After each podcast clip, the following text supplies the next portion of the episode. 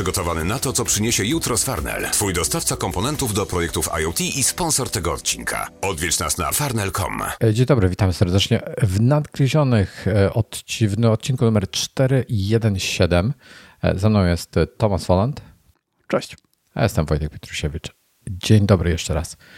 Dzisiaj będziemy rozmawiali na wiele różnych ciekawych tematów. Mamy sporo newsów Apple'owych i mamy mało tematów takich grubszych. I jednym z nich będzie ponoć Zelda nowa. A zaczniemy od follow-upu. E, w zeszłym tygodniu strzeliłem takiego babola, coś mi się nie zgadzało z tego, co mówiłem. Potem odsłuchałem e, odcinek e, i się palnąłem. Zrobiłem takiego facepalma, takiego jak, jak, jak w memie jest. Taki, taki jest, że robi jeden gość, potem drugi gość i potem cała sala strzela sobie facepalma. To takiego walnąłem. E, mianowicie mówiłem o zegarkach mechanicznych i mówiłem o, e, o Grand Seiko, które mają 28 tysięcy Hz. To jest oczywiście całkowitą bzdurą, bo mają 3 e, Hz, a 28 tysięcy uderzeń, na, czy tam wibracji na godzinę. No. I, i to, był, to, było, to jest jedna korekta. W zasadzie jedyna chyba korekta. A druga jest taka, że byłem na e, trzeciej, czwartej sesji e, tatuażu. Nie widać za dużo, bo jestem w folii, e, ale miałem, ale, ale w końcu zrobił mi, czyli kolejne 6 godzin tatuowania. Poszedł pierwszy kolor, poszło pierwsze stęknięcie z, ode mnie, było, zrobił mi cały łokieć, co jest prawdopodobnie, ponoć niektórzy sobie tatuują też penisy. Nie wiem, jak bardzo to boli, ale łokieć musi być gdzieś bardzo blisko obok tego penisa, jeśli chodzi o poziom bólu, bo bardzo mocno boli. Zaczął od klatki piersiowej, klatkę piersiową mi prawie skończył, tylko jeszcze tam kwiatka musi dokończyć. Klatka piersiowa była źle, była, znaczy w sensie bardzo bolała. Potem był łokieć drugiego dnia. Drugiego dnia myślałem, że wyjdę z własnej, ze skóry, po prostu tak nie bolało. I co? No i dokończył mi całe cieniowanie w zasadzie. E, i zaczął kolor już mi na, na tym, na koi zaczął mi kolor robić, czerwony i pomarańczowy i tam nuta żółtego z cieniowaniem e, te, te, tego koloru. Bardzo, bardzo fajnie na razie wyszło, bardzo ładny w ogóle czerwień wybrał, taką głęboką czerwień, deep red się nazywa. E, I no nic, zobaczymy jak to będzie. Podejrzewa, tak patrząc się, tak, tak oceniał jeszcze, bo myślał, że zdążymy na, czyli w przyszłym miesiącu, że zakończy całość, ale chyba jeszcze nie zdąży. Chyba będzie jeszcze, tak ocenił jeszcze minimum 6 godzin, to jest absolutne minimum, spodziewa się gdzieś 10, czyli gdzieś tam jeszcze będę musiał się z nim zobaczyć e, po przyszłym miesiącu. I co? I tyle chyba, jeśli chodzi o, o tatuaż. Nie miałem żadnych jakichś konkretnych pytań e, i więcej w sensie na temat tego, co robili. To wszystko, to wszystko. Także możemy przechodzić do... No ten łokieć to był taki poziom, że gdybyś y, wiedział wcześniej, to byś się zastanowił, czy na pewno chcesz tatuować w ogóle łokieć, czy nie, nie, nie bez tak przesady. Źle. Nie, nie, to jest taki, wiesz, to jest taki ból, który, który muszę znieść, bo, bo, bo chcę to mieć, więc, e, więc jakby to, to jest okej. Okay. Tutaj przy tą folię naprawdę niewiele widać, ale, ale łokieć chyba widzisz, prawda? Jest cały, cały tak. wypełniony. E, no, no to, to, to był, ale to był ból taki masakryczny. I klatka, klatka piersiowa jest tutaj cały, cały o, tak od sutka pociągnięty do góry, aż do nadgarstka, więc e, dużo ten. E, a te niedoszacowanie to wyszło z tego, że wiesz co, że nie doszacował jakby rozmiar, bo, bo on szacuje na podstawie rozmiaru klatki piersiowej i ręki po prostu, wiesz, ile, ile powierzchni ma do zapełnienia i gdzieś tam nie doszacował. Także Zobaczymy, co będzie dalej. E, następne spotkanie będzie za miesiąc jakiś mniej więcej. Dobra, newsy. Proszę pana. E, pierwszy, czy, czy masz coś do powiedzenia e, na temat um, Hermes dla Apple, dla AirPods Pro? Mm, no, na przykład, że mamy zły link w rozpisce i link prowadzi do MacBooków zamiast do Hermesa. Tak, tak, już go poprawię, właśnie też zauważyłem. E, więc Hermes wypuścił pokrowce dla AirPodsów Pro drugiej generacji. E, już, już go podmieniam, to będziesz mógł sobie tam, a jak odświeżysz, to będziesz tak, miał... Tak, tak, ja już w międzyczasie y, oglądam Udało tę drugą stronę i te pokrowce są bardzo takie... No, piękne są. No. Niezwykłe, one są na maksa unikatowe. Ja nie widziałem nigdy czegoś takiego. I one są całe skórzane. Widać bardzo mocno szwy na nich, chociaż zależy od koloru, bo na przykład na zielonym jest e, szef w takim samym kolorze jak etui, w brązowym jest biały. Ja A, dopiero niedawno się dowiedziałem, no. Ja dopiero niedawno się dowiedziałem, że Hermes, jaka to jest jakość.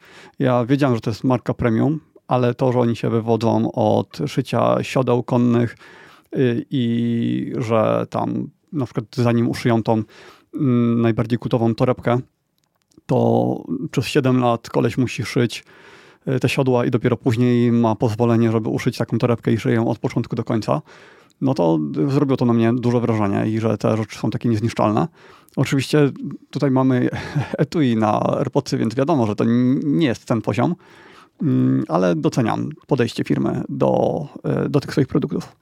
E, mają w ogóle tak, mają w ofercie wypuścili takie etui, które jest całe skórzane, e, jakby z klapką, czyli całkowicie chroni całe pudełko i na boku ma ucho, do którego ma skórzany taki taki, ta, taki uchwyt przyczepiony, gdzie możesz sobie, wiesz, jakby rękę w to włożyć i, i sobie to nieść albo do czegoś przyczepić, do paska czy do czegoś. E, cena jest bardzo skromna tego etui, e, bo całość kosztuje jedynie, um, nie wiem, czy nie lepiej może bym w euro podał cenę, to będzie wtedy mniejsza kwota. Wow, teraz zobaczyłem na stronie. 780 no. euro. Tak. Aż no ale to jest ile... Hermes, więc jest to zrozumiałe że, tak, że to... tania nie będzie. Znaczy, ja, ja, nie wiem, czy one nie są wszystkie te rzeczy ręcznie robione. To jest jakieś, to jest ponad, ciut ponad 3,5 tysiąca złotych. E, tak w kwestii tego, ile, ile to kosztuje. E, ale to nie wszystko, bo jest też pasek na rękę, czyli jak wiemy, ten nowe tu i nie mam przy sobie AirPodsów, jest ten taki, taki metalowy dings, gdzie możesz sobie przełożyć sznureczek, żeby, żeby zawiesić to na czymś. To... Tak, używam. No, tak, naprawdę? No ja tam mam na stałe wpięte, mm, bo ja mam AirPodsy przy pasie y, podwieszone tak pod koszulą, że ich nie A, widać, ja, ale, ja ale są przy pasie. Okej, okay, ja noszę w tej kieszonce takiej małej. Mhm.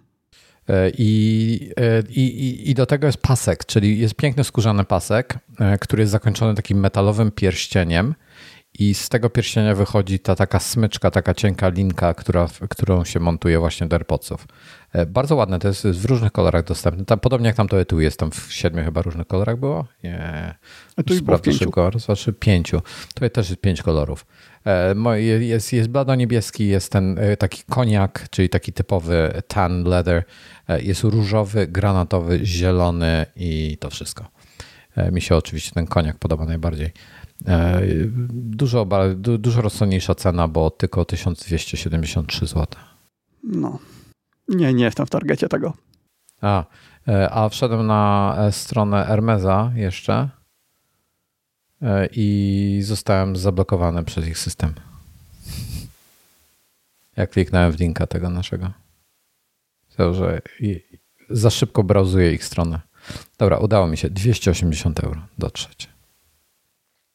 Także no, nie, nie, wiem, co mówić. No podejrzewam, że wielu, ale, ale jeśli ktoś z Was kupił i ma, to bardzo chętnie zobaczymy, bo ja nie, nie planuję e, tutaj takich zakupów. No o ile biżuteria Hermesa, te wszystkie, znaczy biżuteria, mm, no te elementy do stylizacji do ubioru są właściwie wieczne, e, to tutaj prawdopodobnie z kolejnymi AirPodsami to już nie będzie działać. W sensie, no, będzie inny kształt. No, zawsze pozostaje jakaś pamiątka droga, ale pamiątka.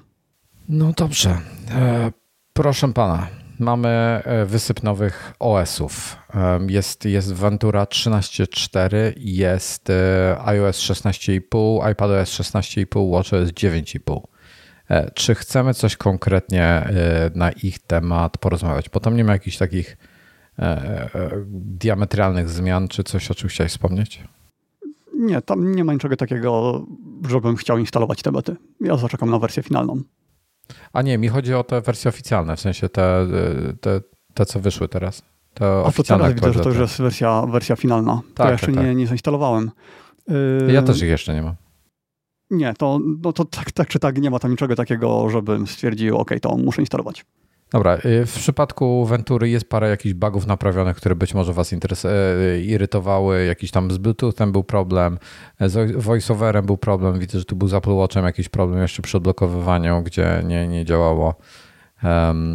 W przypadku, w przypadku e, iOS-a być może nas zainteresuje e, fakt, że jest nowa ta tapeta pride'owa na ekran blokady. Rozwiązano jakieś bugi ze Spotlightem i ze ScarPlayem. E, w przypadku, w przypadku iPadOS-a tam nie ma nic e, wielkiego i e, WatchOS w zasadzie nie wiadomo co, poza poprawkami błędów i tak dalej i nową tarczą, tą Pride właśnie, która jest do tych pasków dostosowana, co ostatnio o nich rozmawialiśmy w zeszłym tygodniu. Więc no, OS-y, OS-y są i, i mamy też nowe, nowe słuchawki od Apple'a. E, I tutaj jest moje pytanie do ciebie, czy e, to jest coś fajnego, czy nie fajnego? Myśmy o nich e, gadali, kiedy to było jeszcze nieoficjalne. Teraz one już są na, na 100% i ten design przeźroczysty no jest niesamowity, jest nie, niezwykły, bo to jest taki przeźroczysty, przezroczysta i obudowa, i w sensie etui, i słuchawki, ale w taki nieoczywisty taki, sposób. Taki, taki mleczny, mleczny, przezroczysty. Tak, tak. Więc wygląda to bardzo ładnie, bardzo nowocześnie. Y, podejrzewam, że wiele osób może się skusić przez sam design, że jeśli będzie do wyboru, nie wiem, tam kilka par słuchawek, to już ta jakość dźwięku wiadomo, że dzisiaj jest w miarę dobra w prawie wszystkich topowych słuchawkach w tych wyższej jakości, to ten design może być czymś, czym przeważy. Y, prawdę mówiąc, mnie się one dużo bardziej podobają niż AirPodsy. Y, I samą konstrukcją, tym, że nie wystaje im taki pałąk i tym właśnie, że wyglądają tak y, zupełnie inaczej, tak futurystycznie. Ja tutaj wchodzę, jeszcze szedłem na ich specyfikację techniczną, tak przeglądam właśnie czym one się różnią od e, AirPodsów Pro drugiej generacji na przykład. E, I tak naprawdę ciężko w sumie to porównać do Mają końca. to, co najważniejsze bo mają Atmos, mają tryb Transparency i mają ANC. E, czy wiemy o tym, czy mają Apple H2 czy H1? Bo to nie jest napisane. Nie. Tego nie ma specyfikacji nie ma opisanego. Informacji. I to jest bardzo istotne, bo gdyby to miało tą H2 nową, to bym powiedział super sprzęt. Gdyby to miało H1, to bym powiedział przestarzały sprzęt. A nie ma informacji na ten temat. E, I nie mogę znaleźć. E, wiesz co, ja, ja w międzyczasie wygoogluję, bo, mm, bo to jest ważne. To jest ważny element Mm. No bo one cenowo są dużo bardziej atrakcyjne niż AirPodsy kosztują 400, y, 949 zł. Y, AirPodsy są gdzieś jedną trzecią droższe. Nawet trochę ponad. Nie, dobra, już wiem, że nie mają, e, nie mają H2. Jeśli chodzi o. Co z tego wynika? E, jeśli chodzi, dobra, mam takie ogólne porównanie tutaj. E, mają jakiś własny chip bitsowy, to jest pierwsza rzecz. Więc nie wiadomo, co z tego wynika tak naprawdę e, na, na tym etapie. E, ktoś pewnie będzie musiał jakoś dotrzeć do jakichś informacji na temat tego chipa, co on oferuje względem H2, czy jest lepszy, czy gorszy. Nie wiemy.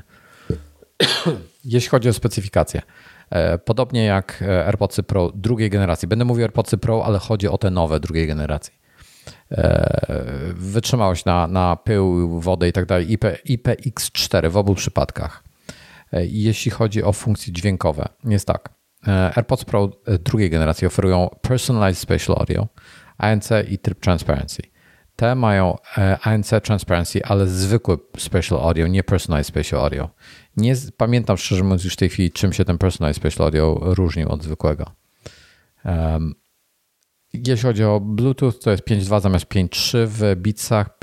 AirPods mają nowsze i um, AirPodsy Pro oferują w sumie 30 godzin łado- e, e, odtwarzania, e, przy czym na jednym ładowaniu słuchawek masz 6, czyli dodatkowych 5 razy możesz je naładować z pudełka. W przypadku Beatsów jest 8 godzin i 24 w sumie, czyli możesz 3 razy je naładować do pełna. Więc dłużej trzymają na jednym ładowaniu. 9, cena 949 zł kontra mówiłeś ile? 1250? Chyba więcej, chyba 1350 albo nawet 1450. E, za, zaraz sprawdzę, bo przyznam się... bardzo szybko wpadły promocje, więc bardzo szybko można było kupić taniej. Oficjalna cena, w sensie ta SRP od, w zasadzie MSRP, tak, 1449. No, to, to jest sporo. Jeżeli sobie byście kupili przez Amazona niemieckiego, zapłacicie 250, 109, nie, to jest pierwszej generacji, 100, 251 euro. Z jakimś tam pudełkiem w zestawie jest, to jest 1150 zł można kupić. Sprzedawcą jest Amazon i jest to jako, jako Apple Store przez Amazon. Więc no 300 zł taniej. Tu już się robi różnica niewielka. Strasznie mi się podoba design tych sławek. Powiem ci, powiem ci um, wprost. Ciekawy jestem, jak grają. Myślę, że basowo. Mhm. No, jak będą w sklepie, to wpadnę porównać do AirPodsów. Gdybyś miał do wyboru, to nowe sławki chcesz kupić. Wchodzisz do sklepu to czy AirPodsy 2 Pro? Pro 2. Nie, no to ja bym tylko pod względem ANC oceniał i jakości audio. Okay. Akurat dla mnie ten design no, jest fajny, ale priorytetem jednak byłoby ANC i audio. Ja, ja nie słyszałem tych bitsów. Ja nie lubię e, sygnatury dźwiękowej e, bitsów. Nie, wręcz nienawidzę. Nie, przesadzam, nie nienawidzę. Bardzo nie lubię. E, I ten, i nie jestem w stanie tego słuchać, także kiedyś bardzo chciałem albo solo, albo studio. Jeszcze za czasów dwójek chyba to było. Beats Solo 2 były wtedy i studio, po prostu studio, nie, nawet nie studio 2. I byłem, słuchałem ich w Apple Store w Paryżu, pamiętam. I byłem nastawiony, miałem odłożone pieniądze na to, żeby sobie je kupić. I jak je usłyszałem, tak posłuchałem z 5 minut, swoje ulubione kawałki, posłuchałem to je, odstawiłem i, i nic nie kupiłem. Ale to były inne bicy, bo to było zanim oni zmienili jeszcze sygnaturę tak. z tej na maksa basowej na bardziej neutralną. Tak. Dobrze. Mm. E, mamy w tym tygodniu w ogóle e, ciekawą, e, ciekawą, mieliśmy w zasadzie, czy jeszcze mamy, no ciężko powiedzieć. W polskim App Store obchodzone jest święto polskich de deweloperów. Więc są tam jakieś wyszczególnione aplikacje. Między innymi to, to w ogóle ta kampania się zbiega z konferencją tą Digital Dragons w Krakowie. I, i co jeszcze? I zaprezentowano, znaczy tak jakby tak, tak podpromowano E, z tego tytułu w App Store pięć polskich tytułów. Jest to The Wolf, jedna, ponoć jest to jedna z najlepszych polskich gier, to Dominik pisał ten artykuł, więc e, ja w The Wolfa nie grałem. Wieloosobowa gra online o wilkach, symulator psowatych stworzony przez Swift Apps. E, nie znam. Drugi to jest Hashtag Drive, ponoć ulubiona gra indie z wyjątkową oprawą wizualną i wieloma poziomami. Gwent The Witcher Card Game to jest trzecia pozycja, na CD Projekt oczywiście, Red. E, to chyba wszyscy przynajmniej słyszeliśmy o tym. E, Questland, tur, turowa gra RPG, nie grałem. Jest jeszcze Fishing Clash, e, również nie znam. Od ten, to jest symulator wędkarstwa od Ten Square Games. Powiem Ci, że fajnie, że, że robią takie rzeczy w Polsce, że mm, promują mhm. deweloperów. Tego, tego więcej powinno być. Mój problem z App Store'em jest taki, że prawie tam przestałem zaglądać już, a powinienem raz, raz dziennie sobie wejść te newsy poczytać. No, ja też tam nie zaglądam. O, tej, o tym wydarzeniu nie wiedziałem. Wiedziałem o Digital Dragons. Digital Dragons to jest na tyle wielkie wydarzenie, że właściwie wszyscy o tym gadają. Jak się słucha podcastów growych, to nie sposób tego ominąć. Tylko, że Digital Dragons to jest konferencja taka bardzo nietypowa, bo stricte dla deweloperów. Czyli znaczy, teoretycznie możesz tam wejść z ulicy, tylko po pierwsze musisz zapłacić 1500 zł za bilet taki standardowy, albo dużo więcej e, za wejściówkę, która ci daje jakieś tam większe upoważnienia. E, więc raczej to są deweloperzy, którzy gadają między sobą, zawierają jakieś biznesy, deale. E, no, dobrze, że takie wydarzenia są, ale to nas to zbytnio nie dotyczy normalnych użytkowników. Dobrze, e, to jest temat chyba, który ty dodałeś. E, chyba ty dodałeś. Jest, Apple dodało tę funkcję mm, dostępności, czyli to accessibility, do, e, w sensie nowe funkcje dodało. Czy, czy masz coś konkretnego, o czym chciałeś porozmawiać? Mm, ja chciałem o tym ogólnie wspomnieć, bo to wywołało niesamowite poruszenie na moich social mediach. To znaczy, w momencie, kiedy oni to ogłosili, to mnie się to wydawało zupełnie niszową funkcją. Tymczasem bardzo dużo osób y, wypowiadało się na zasadzie, że y, wszyscy powinni mieć takie funkcje, że to jest bardzo dobry kierunek, ale o co chodzi? To jest.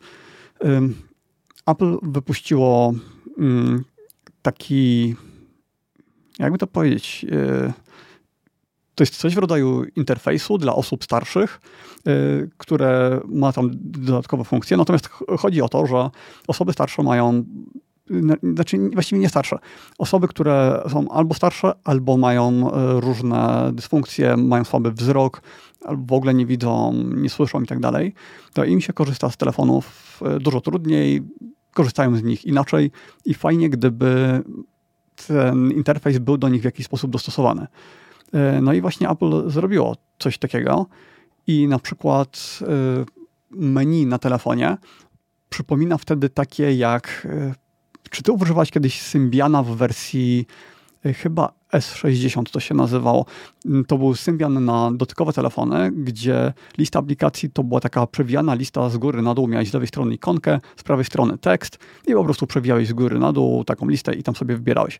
To Apple zrobiło coś tego typu, tylko że ogromne, dużo, dużo większe. Te ikonki są gigantyczne, napisy są gigantyczne, że nawet jeśli ktoś ma bardzo dużo problemów ze wzrokiem, i te standardowe zwiększanie fontów, te wszystkie ustawienia dostępności mu nie wystarczają, to tutaj y, mu to przynajmniej większości osób powinno w zupełności wystarczyć, bo to zmienia telefon w taki, mm, no jak to są takie telefony dla osób starszych, gdzie wszystko jest gigantyczne, to robi się z tego coś takiego, ale mamy też y, dodatkowe funkcje, na przykład mamy problemy z mówieniem, z komunikowaniem się, to możemy pisać na klawiaturze, i telefon naszym własnym głosem odczyta y, to, co napisaliśmy do, i ta osoba, która jest z nami w pomieszczeniu, to usłyszy.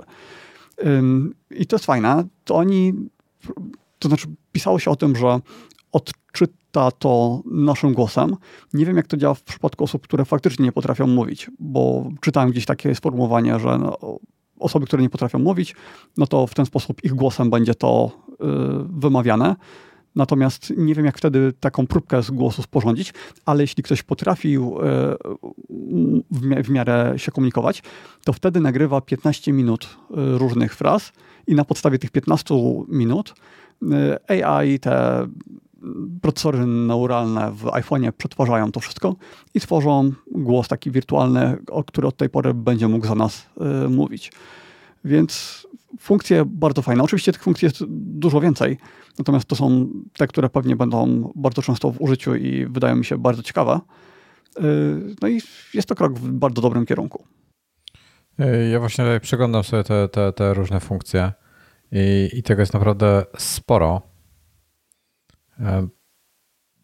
No nie wiem, to, to jest myślę, że w sumie tak jak wiesz, my jesteśmy szczęśliwi e, w tym e, względzie, że nie potrzebujemy z takich rzeczy korzystać. E, jest, jest bardzo dużo osób, które potrzebują tego typu interfejs, jakiś, jakiś pomagający im korzystać z tych wszystkich nowoczesnych urządzeń. Bo tak wiesz, jak się popatrzysz, na to, jakie to potrze- jaką trzeba mieć sprawność już w, samej, w samych palcach, w, same, w samej dłoni, żeby prawidłowo obsługiwać jakiegokolwiek smartfona dzisiaj, to jest to nie, nie, jest to nie jest to prosta rzecz. E, I to mi się podoba właśnie, że, że w coś takiego idą. Chciałbym, ja bym chciał kiedyś właśnie jakieś demo zobaczyć takiej osoby. E, zresztą widziałem tą funkcję czytanie, e, jak się nazywa, voiceover?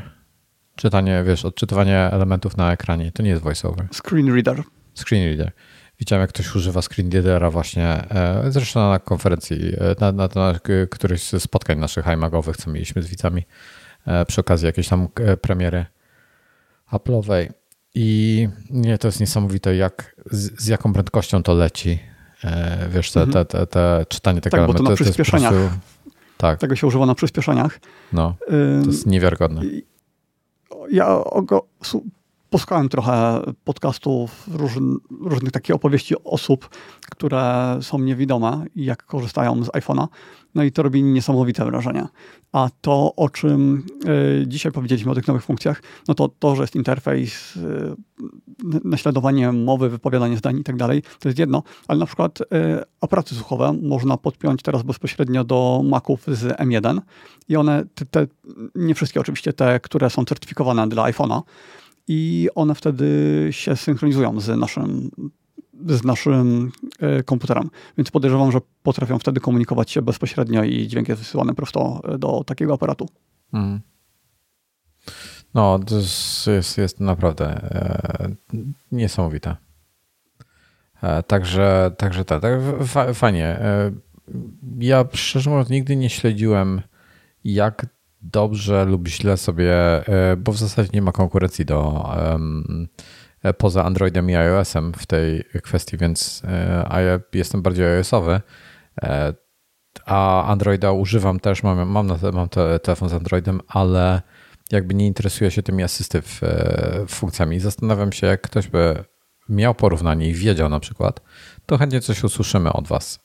I, i jak się porównuje właśnie w tych kwestiach asystyw e, iPhone, e, tfu, iOS do Androida. Jestem bardzo ciekawy, bo słyszałem właśnie, że parę osób używa Androida z powodzeniem, e, ale ciekawy jestem waszego, waszego zdania. Jakieś, jakieś takie konkretne opinie będą bardzo mile widziane. No, przez bardzo długi czas urządzenia Apple, Apple'a była, były jedynymi, które od razu po wyjęcia z pudełka nadawały się do użytku. Po prostu w momencie, kiedy się tam na ekranie konfiguracji niczego nie robiło przez dłuższy czas, to odzywał się automatycznie ten e, asystent i pozwalał skonfigurować e, resztę rzeczy, nawet jeśli się było niewidomym. E, bo ja pamiętam, że jeszcze zanim, zanim iPhony się pojawiły, jakieś tam, wiesz, czy, czy, czy na początku, to wiele lat temu, Maki to były jedyne komputery, które były takie gotowe do, do, do, do pracy po wyjęciu z pudełka. I oczywiście można było kupić różne akcesoria, jakąś klawiaturę braille'ową, jakieś tam inne rzeczy. E, mnóstwo tego było, tych akcesoriów, ale taki, wiesz, po wyjęciu z pudełka jest gotowe. A pamiętam, że wtedy już, już szczegółów w tej chwili kompletnie nie kojarzę, ale e, żeby do Windowsa mieć taką samą funkcjonalność jak, jak w Macu, to trzeba było tam zapłacić, kupić jakiś software kosztujący, nie pamiętam ile, tysiąc dolarów, czy, czy jakąś inną bardzo dużą kwotę, czy może to było tysiąc złotych, nie, nie pamiętam kompletnie. Ale jakiś software trzeba było kupić, a tutaj to było po prostu częścią Maca. To ja tylko jeszcze jako ciekawostkę dodam, że był dla osób niewidomych jeden bardzo duży problem po przejściu na e, procesory M, e, brak RAMu, bo takie osoby potrzebują bardzo, bardzo dużo RAMu i e, przez to, że tego RAMu było za mało w M1, to na przykład strona się wyczytywała i screen reader tak jakby nie miał gotowej no, musi być wyrenderowany interfejs, żeby screenreader mógł go odczytać. Tam muszą być już te informacje i y, zbyt długo to trwało, więc ten screenreader zaczynał się wykrzaczać, trzeba było odświeżać, trzeba było odczytywać ekran jeszcze raz. Y, dla, pewnie tych aspektów, dlaczego tego RAMu trzeba aż tak dużo, dużo, dużo więcej. Natomiast y, to był jeden z nich i wiem, że dla tych osób te procesory z serii Max i Ultra to jest bardzo ważna rzecz i oni potrzebują tych mocniejszych sprzętów. Ok, lećmy, lećmy dalej. Google Bard jest niedostępny w EU. E Jedną, e, tutaj cytuję Darka, jednym z istotnych punktów było ogłoszenie dostępności e, konwersacyjnego AI Google'a Barda w 180 krajach w języku angielskim, koreańskim i japońskim. Pośród tych 180 krajów Polski wśród tych 180 krajów nie ma. Podobnie jak wszystkich państw UE i aspirujących do UE. Na przykład, czyli, w te, e, czyli Bośnia i Hercegowina tutaj konkretnie. No, prawo wchodzi e, tutaj, w, w, wiesz, staje się przeszkodą. Nie wiem, co, co o tym wszystkim w ogóle myślisz? Rozumiem, że małe firmy miały problemy z wdrożeniem swoich aplikacji, kiedy wchodziło RODO. Tam pamiętamy, że niektóre aplikacje no, zwlekały bardzo długo, były niedostępne przez jakiś czas w Europie. No, Google to jest tak gigantyczna firma, że na pewno mają prawników, którzy byliby w stanie to ogarnąć na czas. Więc ciekawe, czemu mimo wszystko tego nie zrobili. E, czy potrzebują na przykład zbierać dane o użytkownikach, przynajmniej na samym początku, aż tak bardzo, że jest to niezgodne z europejskim prawem, więc e, po prostu wolą te informacje zebrać i ewentualnie później wejść do Europy, kiedy już będą mogli przystopować i będą mogli zmienić sposób, w jaki ten program działa. E, nie wiem, ale tak mi się wydaje, że to musi być coś związanego z, z tym zbieraniem danych. No tutaj właśnie e, Darek wspomina o tym, że, że mm, nie do końca e, wszystko jest jasne właśnie z, z, z tym zbieranym danych w przypadku europejskiej, e, europejskiego prawa, które po prostu nie nadąża za technologią w tej chwili. I oni tam ostatnio ogłaszali na Google I.O., że y, oni chcą takie mm, odpowiedzialne wprowadzanie, wiesz, odpowiedzialne traktowanie nowych technologii, chcą odpowiedzialnie do tego tematu podchodzić. I że to jest jeden z powodów, dla którego nie, nie wprowadzają tego w UE, bo to nie jest wszystko nie, nie jest jasne i nie chcą, żeby to zostało automatycznie zablokowane. Dla porównania mamy Bing Chata i mamy ChatGPT i z jednej strony, o ile jestem zawiedziony, że nie mam dostępu do tego, żeby się móc tym pobawić, e, oczywiście pewnie przez VPN-a można e, coś popróbować, nie próbowałem jeszcze, to e, miło, miłym. To, to jest to mimo wszystko, myślę, że jakieś takie pozytywne podejście Google, nie wiem, czy tak mogę powiedzieć. Po tym, jak od wielu lat oni są uznawani za tego złego, to, to fajnie, no. Chyba. Dobrze, Jeśli w sensie, przyjąć, tak. że to jest prawdziwy powód, że chcą być wspaniałą e, firmą, a nie, że prawo im stoi na przeszkodzie, no to tak. Ale wiesz, prawo stoi na przeszkodzie wszystkim innym też, ale oni wprowadzili mimo wszystko e, swoje, swoje produkty. E, te, tego chat GPT i mm, Bing Chata. Jest, jest no, ale właśnie dostępne. Być, być może e, stoi na przeszkodzie bardziej Google'owi z racji tego, że powiedzmy chcieliby zbierać dużo więcej informacji niż te pozostałe firmy. E, więc mamy, mamy też negatywne, mamy negatyw w pozytywie. No, dobra. No nic, zobaczymy jak to się rozwinie. E, na razie Google Barta w Unii nie będzie. Nie wiem, czy da się korzystać z niego przez e, przez VPN-a. Jak, jak wiecie, już bawiliście się, to dajcie znać. To taki świeży temat. tak chyba, chyba nie natrafiłem na żadną usługę, dla której, y, której nie dałby się obejść VPN-em. Nawet streaming. Ja, ja ostatnio trafiłem, powiem ci. No. Nie pamiętam, co to było. Jak znajdę znowu, to, to po, pokażę ci, ale ostatnio, ale nie, nie udało mi się. Nie udało mi się na jakąś stronę wejść, która w Polsce czy w Unii nie jest dostępna, a przez VPN-a nie, nie, udało mi się. A to było i jakiś gambling site, wiesz, jakieś, jakieś casino czy coś takiego. Mhm. No, czasami jest problem ze streamingami i przestają działać.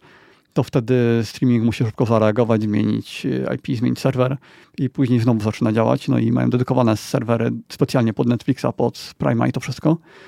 A poza tym to mnie się chyba jeszcze nie zdarzyły problemy.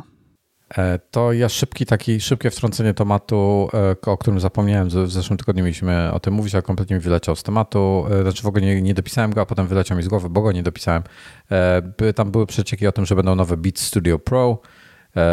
To mają mieć właśnie w środku H2 Apple'ową, i ta, czyli ta, która, która, której nie ma w tych Beatsach nowych, o których rozmawialiśmy w tych badach i ma mieć USB-C. E, więcej informacji, jak się pojawią od nas będzie. Ale to też są do kanałówki, czy to już Nie, to są takie to Beat Studio, takie wokółuszne, te duże. A, tak, tak. Dobra, ja nie pamiętam, czy ja w końcu rozmawiałem w zeszłym tygodniu e, na temat e, mojej... mojej Rozmawiałeś. Rozmawiałem o tak, tym. O, o internecie gadaliśmy, tak, tak. Tak, no to, to ja nie będę w takim razie tego tematu poruszał, ale przypomnę jeszcze, że taki felieton napisałem właśnie na iMaga krótki na temat starych, dobrych czasów. Mm. I internet, kiedy internet był lepszy po prostu. I tak jak się dzisiaj spojrzysz po prostu z perspektywy na to, co się dzieje w internecie, a wtedy to było takie fajne. Kiedyś, proszę Państwa, im, e, jak miało się swojego e-maila, to nie były, e, nie, nie, nie miały haseł. Konta mailowe nie miały haseł. Bo każdy. Czekaj, co? Konta mailowe na początku nie miały haseł, słuchaj. Po prostu każdy miał swoje konto. Wiesz, tam nikt nie, to, to był sam początek, początek internetu. I no nie miałeś po co wchodzić, tak? Bo to tam jakieś, nikt, nikt tam ważnego nic nie trzymał, nie było to jakieś, to, to głównie e, osobiste wiadomości, ale nie, nie było żadnych haseł na okay. kontach mailowych. Kosmos, co? Logowałeś się po prostu no. swoją ksywką i tyle. No, a potem ludzie przyszli i, i popsuli. Dobra. E, słuchacz nam podrzucił bardzo fajny temat. E, Juicy Crumb co jest to, jest to upgrade do iMac'a z 2011 roku, do 27 konkretnie. E, jest to wymiana Logic Boarda. E, już tu wejdę w szczegóły, żebym czegoś nie. E, żebym czegoś nie. nie z... Czy Logic Board to jest płyta główna, czy coś innego? Logic Board to jest w przypadku, w przypadku w terminologii makowej jest to właśnie ta główna płyta. Dobra. Okej, okay, więc tak, pierwsza rzecz. E, to jest. Dla mnie to nie jest w tej chwili jasne, co my tutaj możemy zrobić. E, ale e, można na, na dwa słowa, bo tak, iMac z 2001 roku, ja szybko sprawdzę, szybko wejdę na Every Maca. 2011. Tak, 2011 rok. Ja szybko sprawdzę jego specyfikację, bo ja nie pamiętam już w tej chwili z głowy, co to był za model, ale to był Kurczę, to nie będzie. Dobra, iMac mam e, i rocznik 2011. E, mówimy o 27 calach, tak? To był MIT 2011 model, były trzy procesory, e, Core i5 to był, o kurde, panie, ożesz mordę. To jest starość, to jest drugiej generacji Intel. Mhm, no ja miałem wtedy Maca Mini, e, więc pamiętam mniej więcej tą konfigurację. No to jest staruszek już. To, mia to miało 4 GB RAMu standardowo, 1 terabajtowy dysk twardy, SuperDrive, AMD Radeon 6970M, 1 GB VRAMu.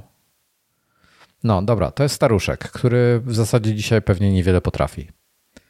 Mm. Patrzę tu jeszcze Turbo Boost. Jeśli ja... dobrze rozumiem, to chodzi o to, żeby zrobić z niego monitor, tak? Tak, i teraz tak. E, ten Juicy Crumb to jest, e, można z niego zrobić albo monitor, albo komputer, z tego co zrozumiałem. Teraz tak, to kosztuje, to płacimy tutaj w dolarach australijskich, żeby to było trochę Wam ułatwić e, temat. 100 dolarów australijskich to jest 280 zł polskich. E, czyli przelicznik mm, zaokrąglimy sobie do trzech, będzie łatwiej. E, trochę wtedy będzie taniej niż, niż zaokrąglenie. Więc mamy tak, mamy do kupienia, mamy Dock Lite, czyli wkładamy, wkładamy tą nową płytę do obudowy i można wtedy wykorzystać go jako zewnętrzny monitor HDMI z głośnikami. Wystarczy się zainstalować samą płytę, wpiąć wszystkie tam kable, które są potrzebne, E, I taka przyjemność, i on stanie się monitorem w tym momencie.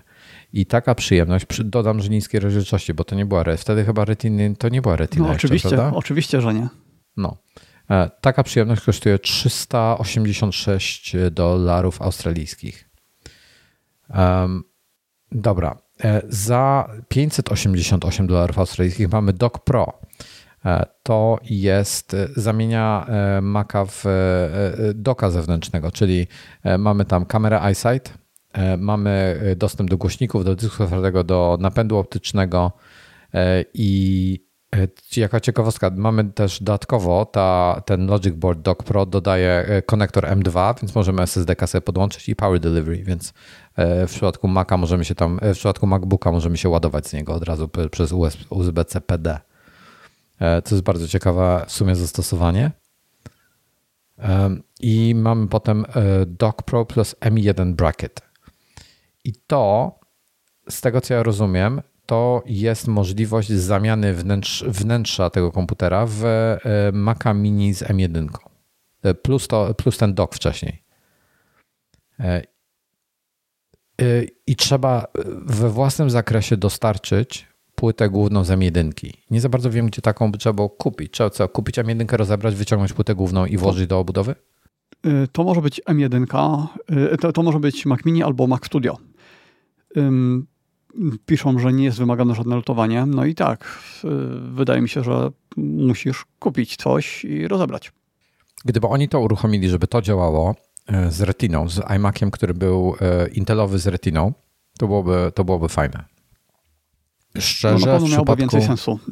Tak, no. dla mnie to nie ma sensu. To y, tak, tak niska rozdzielczość, ekran o tak małej rozdzielczości, y, tym bardziej, że przypominam, y, obecne macOSy natywnie nawet nie mają y, anti-aliasingu na takich monitorach. Tak. Więc to wszystko będzie wyglądało przepaskudnie. Y, nie wiem, ja tego nie, y, nie, nie rozumiem, po co ktoś miałby coś takiego robić do celów innych niż stricte sentyment do komputera i chciałby sobie go postawić na zasadzie mm, takiego obiektu muzealnego, który stoi sobie, ale raczej się go nie używa.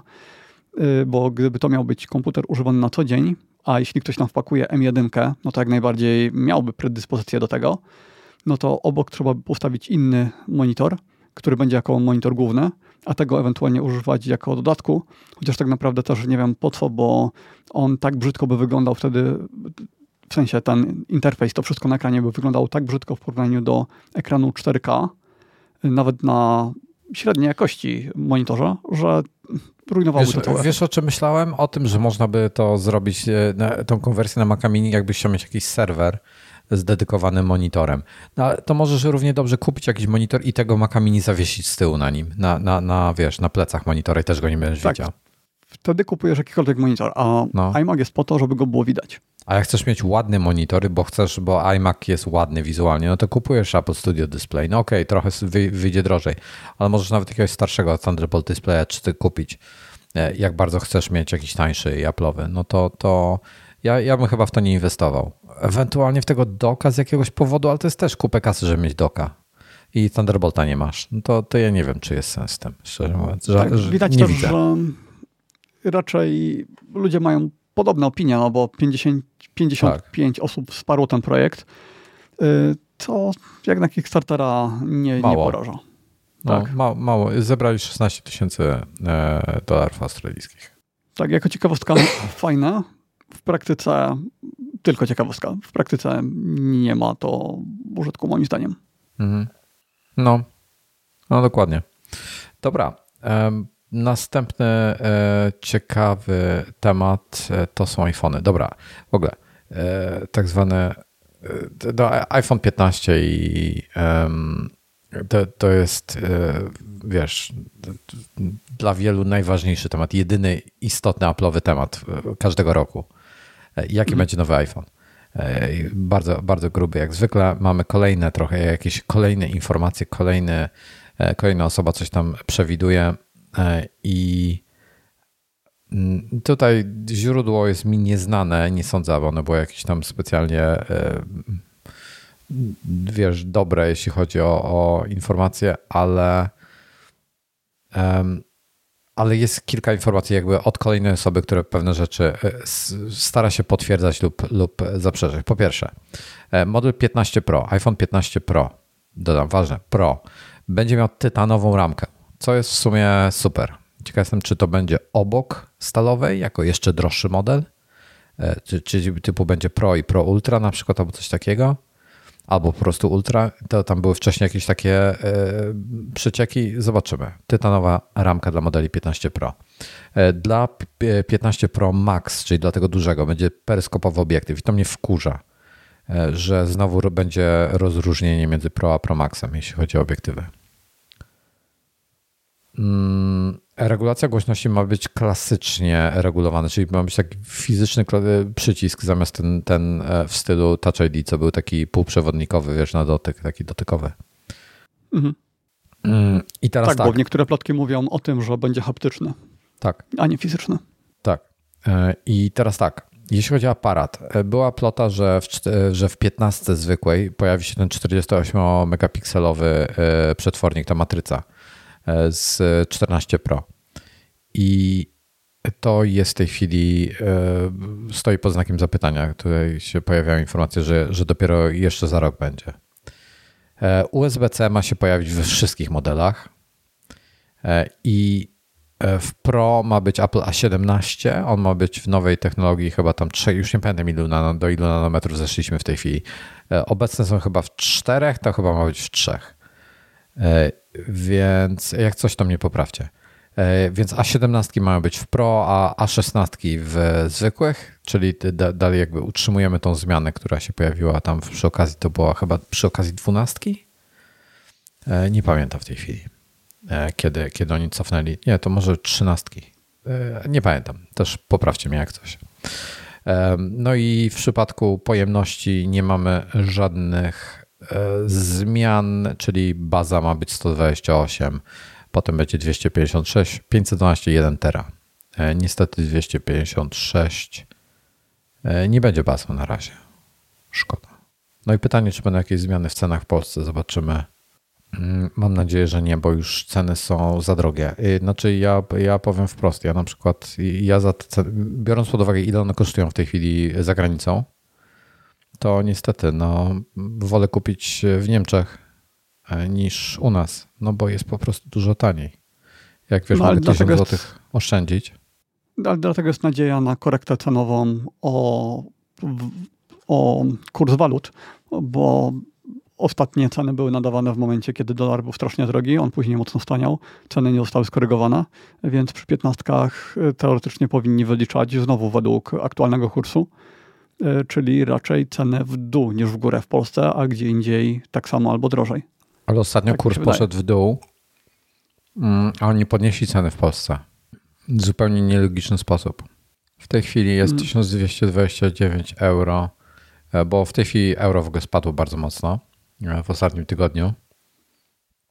W tej chwili e, bez, bez promocji iPhone kupiony od Apple'a przez Amazon, nie przez ich stronę, tylko przez Amazona ze sklepu Apple'a E, sprzedawcą jest Amazon, tak dla jasności, to wychodzi 5500, tak?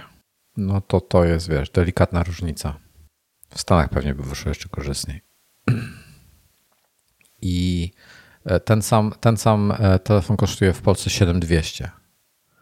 No to to jest kurde spora różnica, tak? To jest duża różnica mm. kasowa. Masz za darmo AirPodsy Pro drugiej generacji w tej cenie. E, albo zajeb, kilka zajebistych kolacji e, ze swoim partnerem lub partnerką. Także wiesz, mam nadzieję, że oni coś skorygują z tymi cenami, bo w tej chwili są kompletnie absurdalne. E, no i co? I, tyle się o to chodzi. Mm.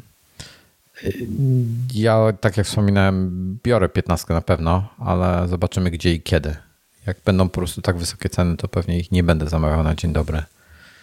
W Polsce po prostu no, no nie chcę tyle pieniędzy wydawać na, na coś, co, co można kupić taniej. Dobrze. Um, dobrze, następny główny temat to będzie Zelda, ale zanim przejdziemy do Zeldy, może kilka słów o Farnelu byśmy wam powiedzieli. Mm, tak, Farnela możecie pamiętać, sponsorował nas też w zeszłym roku. Jest to bardzo duży sklep z gigantyczną ofertą dla osób, które y, lubią konstruować coś samemu. Y, na przykład y, grzebiecie w smart home, chcecie postawić jakieś rozwiązania niestandardowe, znajdziecie tam absolutnie prawdopodobnie wszystko, co jest dostępne na rynku, y, układy, od układów scalonych przez okablowanie po rzeczy typu stacje lutownicze, no wszystko to, co jest potrzebne do skonstruowania czegoś, to w Farnelu e, będzie. No albo ostatnio dużo gadaliśmy o Lego. Nie pamiętam, czy e, to było też w After Show, e, czy to było dopiero w After Show, czy przed, ale między innymi o tym, że mm, tym Lego można zdalnie sterować, że oni mają tam jakieś własne rozwiązania. No, na przykład potrafię sobie wyobrazić, że gdybym chciał zrobić zestaw, który jest mocniejszy, taki samochód, żeby miał, żeby miał więcej funkcji, no to spokojnie w Farnelu mógłbym zebrać części, z których stworzyłbym sobie coś takiego do takiego Lego, z którym stworzyłbym sobie czy to zdalne sterowanie, czy jakąś elektronikę tam powstawiał, żeby mieć automatyzację, ruchome części i tak dalej. No, za dzieciaka robiłem takie rzeczy na maksa amatorsko. Teraz możliwości mamy dużo, dużo większe. Tak więc pl.farnel.com albo po prostu, jeśli jesteście w Polsce i wejdziecie na farnel.com, to was przekieruje.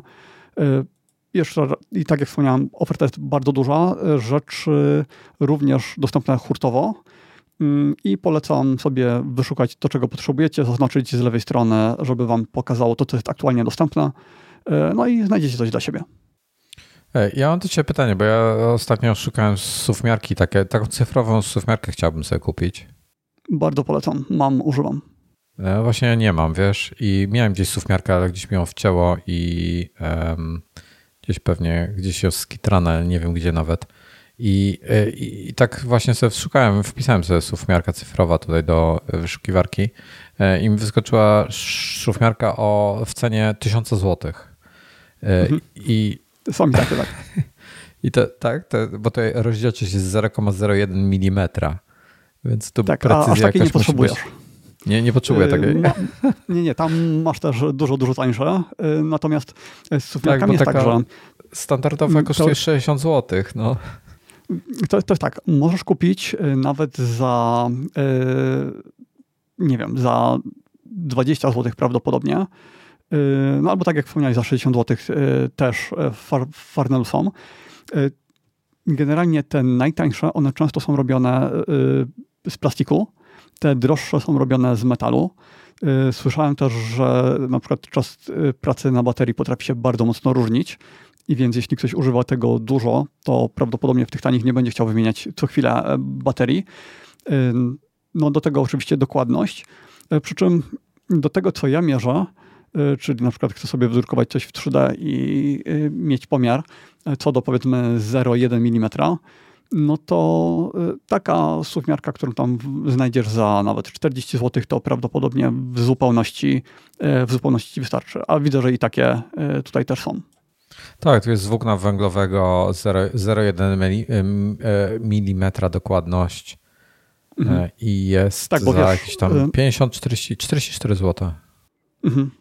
A tu widzę taką zaskakującą e, za 54 zł 0,02 mm precyzji, co wydaje się być bardzo, a kosztuje 55 zł. Mhm. Co wydaje się być bardzo sensowne. Mm, tak, 55 zł, 7 sztuk w magazynie. No, muszę, muszę ten, muszę, muszę popatrzeć za suwmiarką koniecznie, tak, bo i, mi się taka przyda. Więc żeby wam zobrazować, na ile bogata jest oferta Farnella, to samych suwmiarek jest ponad 70.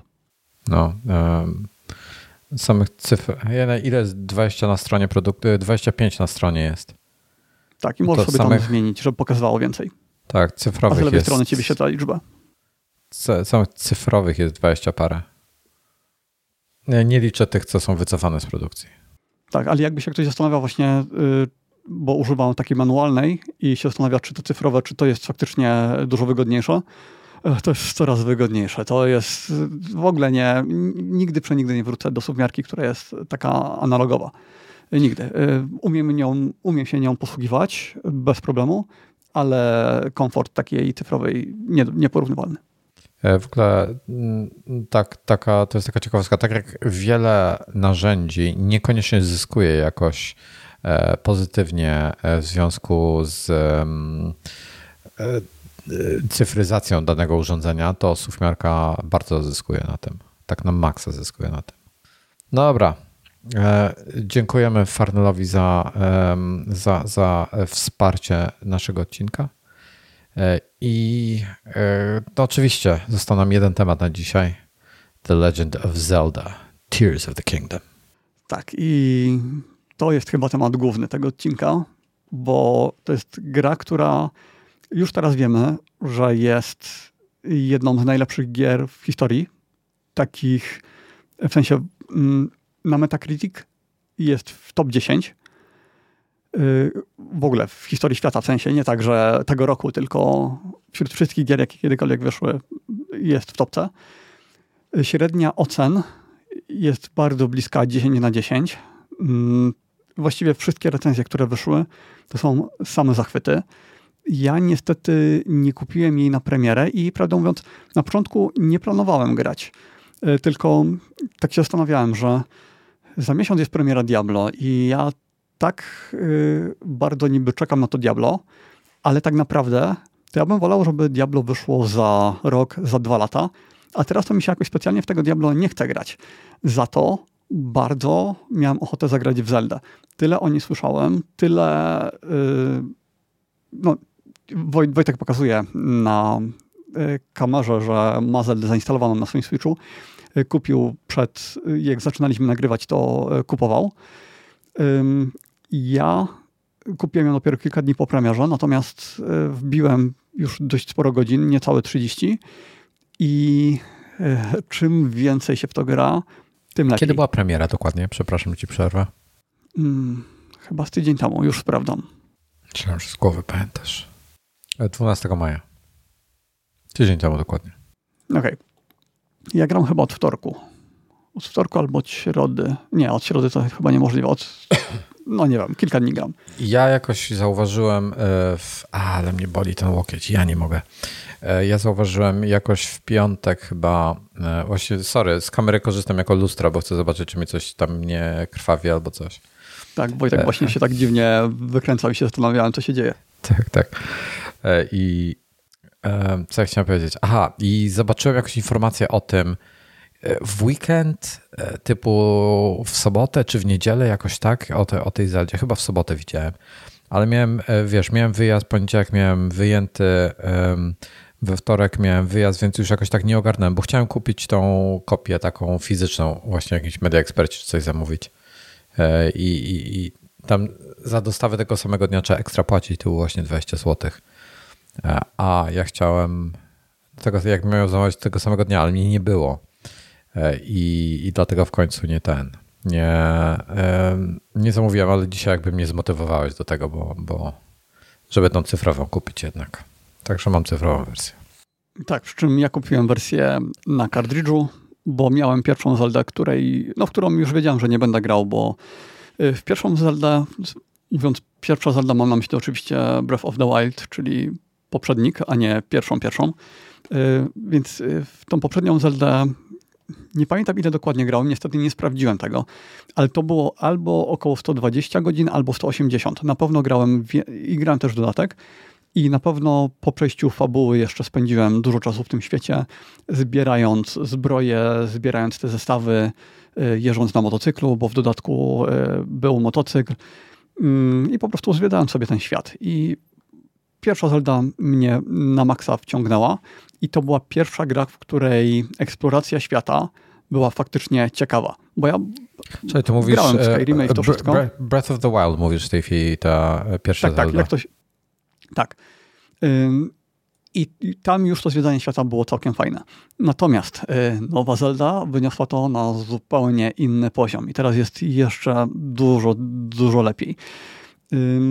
Aha, ale nie skończyłem o tym, że y, nie planowałem grać, ale tak dużo się o tym mówiło, o tej Zeldzie, taki był hype, takie wyniki sprzedaży, tam 10 milionów w pierwsze 3 dni, te recenzje pokazujące, mówiące, że to jest gra 10 na 10, najlepsza gra w historii, no i filmy na social mediach, które pokazują, jak ludzie konstruują jakieś przedziwne rzeczy, typu, bo nowa Zelda ma funkcję, ma mechanikę budowania różnych konstrukcji, mhm. łączenia ze sobą przedmiotów, i sterowania nimi, więc y, ludzie budują bardzo dziwne konstrukcje. Na przykład y, filmik, który mnie właściwie przekonał, to ktoś zrobił mecha, robota, który miał jakieś działka zamontowane, już nie pamiętam, czy to były lasery, miotacze ognia, pewnie jedno i drugie. Do tego była podłożona jeszcze muzyka z Pacific Rim. I on po prostu szedł przed siebie i anihilował wszystko, co było na jego drodze. Y, wyglądało to wspaniale i jak ja zobaczyłem, że tam takie rzeczy można robić w tej Zeldzie, no to stwierdziłem, że to jest chyba coś, co może mnie wciągnąć jeszcze bardziej niż ta pierwsza część. I mm, najpierw próbowałem na, na emulatorze grać, na komputerze, tylko że nie udało mi się tej Zeldy uruchomić. Tam trzeba zgrać jakieś klucze ze swojego Switcha. Mm, widziałem, że niektórym E, osobom przy zgrywaniu tych kluczy wymazało Switcha, to pewnie są jakieś bardzo rzadkie wyjątki, natomiast trochę mnie to przeraziło. Ściągnąłem klucze z internetu takie, mm, które nie są konkretnie z, mojego Switcha, ale takie, na których gra powinna działać, ewentualnie save być może by się nie synchronizowały, nie wiem, ale y, nie działało mi to z tą Zeldą. więc stwierdziłem, dobra, muszę to uruchomić y, tak jak Nintendo przekazało, czyli na Switchu. Mm, a nie chciałem tego robić początkowo, bo recenzenci mieli problemy z płynnością. Spadki do 20 klatek na sekundę. Y, patch, który wyszedł pierwszego dnia, to naprawił. I teraz wciąż są spadki, ale już bardzo rzadko. Natomiast graficznie ta Zelda, bo to jest właśnie problem, jak mam Zelda oceniać? Bo z jednej strony to jest nowa gra AAA, która jest fenomenalnie rozbudowana. Z drugiej strony urządzenie, na którym to odpalamy, ma ile w tej chwili lat? 6? Y, wnętrzności ma jeszcze starsze, o dwa lata starsze, bo w momencie, kiedy Switch wyszedł, to już ten, y, ta, ta gra miała dwa lata. A gdyby to porównać do konsoli stacjonarnej, takiej typu PlayStation, no to trzeba by to porównywać do PlayStation 3 albo Xboxa 360, więc to chodzi na naprawdę bardzo słabym sprzęcie. I biorąc pod uwagę, jak ten Switch jest słaby, to ta Zelda jest fenomenalna. To, jak ona jest optymalizowana, to jest absolutnie mistrzostwo świata. Tam jest y, taki obszar rysowania, że wszystko, co widzisz w zasięgu, inaczej, y, w zasięgu wzroku widzisz właściwie wszystko. Nie ma sztucznej mgły, która, okej, okay, czasami pogoda jest zła, więc wtedy jest mgła, jest deszcz, który przysłania widok, ale jeśli jest słonecznie, to widzisz wręcz y, kraniec mapy gdzieś tam na, na, samym końcu, jak y, są góry, są, jest morze i tak dalej. Y, jak skaczesz z nieba, bo tam jest podchmurne miasto, właściwie nad chmurami miasto, skaczesz z nieba i możesz zanurkować w dół tak bardzo, bardzo szybko, nawet bez rozkładania lotni. I to wszystko się na bieżąco ładuje, także działa to prawie zawsze płynnie. Więc najpierw jesteś w tym podniemnym mieście, później lądujesz na tej mapie, w której y, rozgrywała się pierwsza Zelda i możesz jeszcze do podziemi wkroczyć. I te, I te podziemia też są gigantyczne. I to wszystko jest bez żadnych ekranów ładowania. To po prostu płynnie się robi. Natomiast, więc tak, z jednej strony robi to niesamowite wrażenie. Ta Zelda jest ładna, jest ładniejsza niż poprzednia. Y, jest, y, obraz jest trochę ostrzejszy, bardziej szczegółowy. Generalnie same zalety. Natomiast gdyby to porównywać do dzisiejszych y, komputerów, do dzisiejszych konsol, no to oczywiście wypada to bardzo słabo, no bo to jest bardzo niska rozdzielczość, to jest 900p upskalowane do 1080p, więc to, to nie jest ostre. Niektóre elementy nawet takiej rozdzielczości nie, mają, bo na przykład widać, że czasami deszcz, który się gdzieś tam rozbija, to jest te krople są dość duże, takie naturalne, albo chorągiewka, która gdzieś jest daleko w tle, czasami potrafi być płynna, czasami dosłownie 4-5 klatek na sekundę. Y, jak idziesz, to y, pod nogami ci się pojawia trawa, wiesz, ten niby z jednej strony to, co jest daleko, jest już narysowane, a to, co jest blisko, wciąż takie detale się rysują i widzisz to, jak one się pojawiają. Natomiast, yy, no więc, jak ktoś oczekuje gry, która jest faktycznie 10 na 10, to Zelda przez sprawy techniczne, myślę, że taka nie jest, jeśli ją porównujemy do dzisiejszych konstrukcji, do dzisiejszych konsol. Ale Switch jest tani, Switch, nawet można kupić Switcha Lite za bodajże 750 zł w jakichś promocjach i to na tej konsoli pójdzie. I biorąc pod uwagę, gdyby tak rozpatrywać y, tą grę, no to jest fenomenalna nawet pod względem graficznym. Mm, super jest.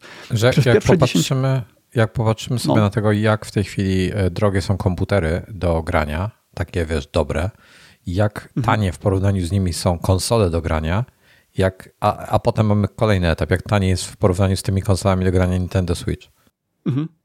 Um, ja myślę, że Switcha dla samej tej Zeldy jest warto kupić. Jeśli ktoś nie miał żadnej, jeśli ktoś do tej pory nie miał styczności z Nintendo i kupi Switcha, szczególnie jak dorwie gdzieś używkę albo mm, może tego lighta bym nie polecał, bo to jest jednak, nie można grać na telewizorze, ale gdyby kupił Switcha specjalnie dla Zeldy, to się nie rozczaruje.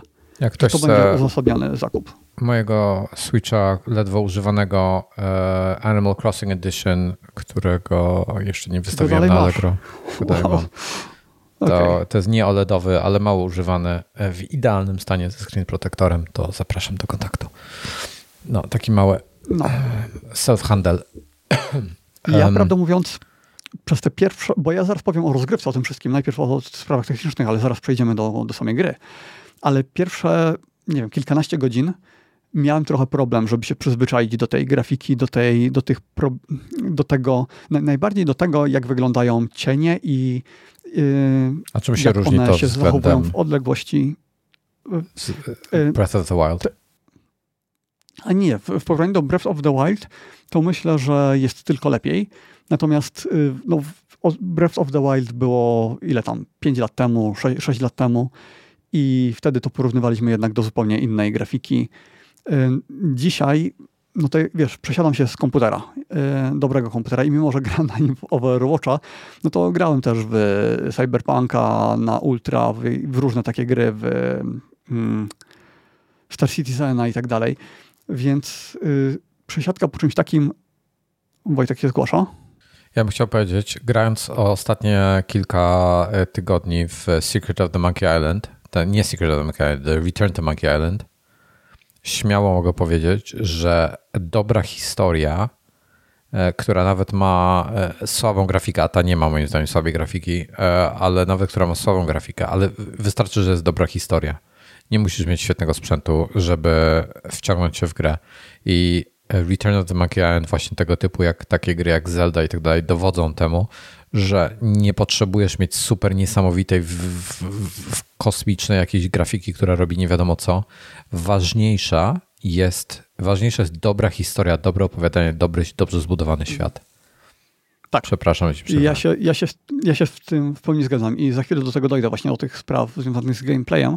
Natomiast przez pierwsze 10 godzin, tam trochę więcej, miałem bardzo duży problem, żeby się do tego przyzwyczaić, ale nie do płynności, tylko na przykład do tego, jak się zachowują cienie, że i do tego do tej pory właściwie tak nie do końca przywykłem, że one tak mm, migają, ich krawędzie są takie po, robią się takie poszarpane, takie ruchome. Nie wiem, jest to, te, te, te cienie się zachowują w taki sposób nienaturalny i jednocześnie na przykład Digital Foundry zrobiło analizę y, z y, tej Zeldy i oni tam mówili o płynności, o takich aspektach, natomiast nie wspominali o tym, co mnie najbardziej drażniło, czyli właśnie o tych cieniach, mimo że sprawdziłem na ich nagraniu i też to ten efekt występował. Więc to jest chyba kwestia taka, która większość osób nie będzie przeszkadzała, a ja być może jestem e, na to wyczulony.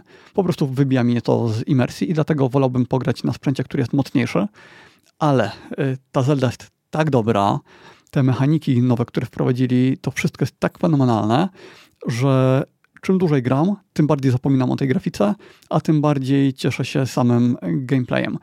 I na początku wydawało mi się, że to jest bez sensu, że to jest kontynuacja. Przecież to powinien być dodatek do Zeldy, że przecież mamy tą samą mapę, te same, no bo to jest tym, na tym samym obszarze się dzieje, tylko dodali jeszcze górę i podziemia. Um, I że te mechaniki, te budowanie, to przenoszenie, cofanie czasu, że to wszystko są takie gimiki, które przez chwilę się tego poużywa, a tak naprawdę to nie będzie się tego, że to nie wniesie dużych zmian. Nie mógłbym się bardziej mylić. To, jak to wpływa na rozgrywkę, to sprawia, że w tą grę się gra zupełnie inaczej niż w poprzednią. Takie to daje możliwości, bo y, jest kilka takich umiejętności. Najważniejsza to jest Ultra Hand, czyli chwytanie przedmiotów i y, przesuwanie ich taką jakby telepatią i można te przedmioty ze sobą łączyć. Więc na przykład masz y, drzewo, podchodzisz do tego drzewa, bierzesz y, siekierę, ścinasz to drzewo, ścinasz dwa drzewa, które są obok, bierzesz to drewno, łączysz to ze sobą i masz trzy belki obok siebie i wrzucasz to na wodę i płyniesz rzeką, y, używasz tego jako tratwy.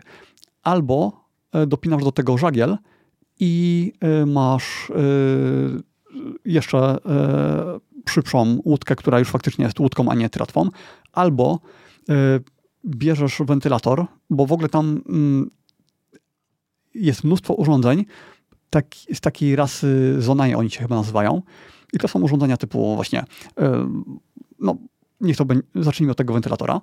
Montujesz wentylator na tej tratwie i y, dzięki temu masz do niej napęd.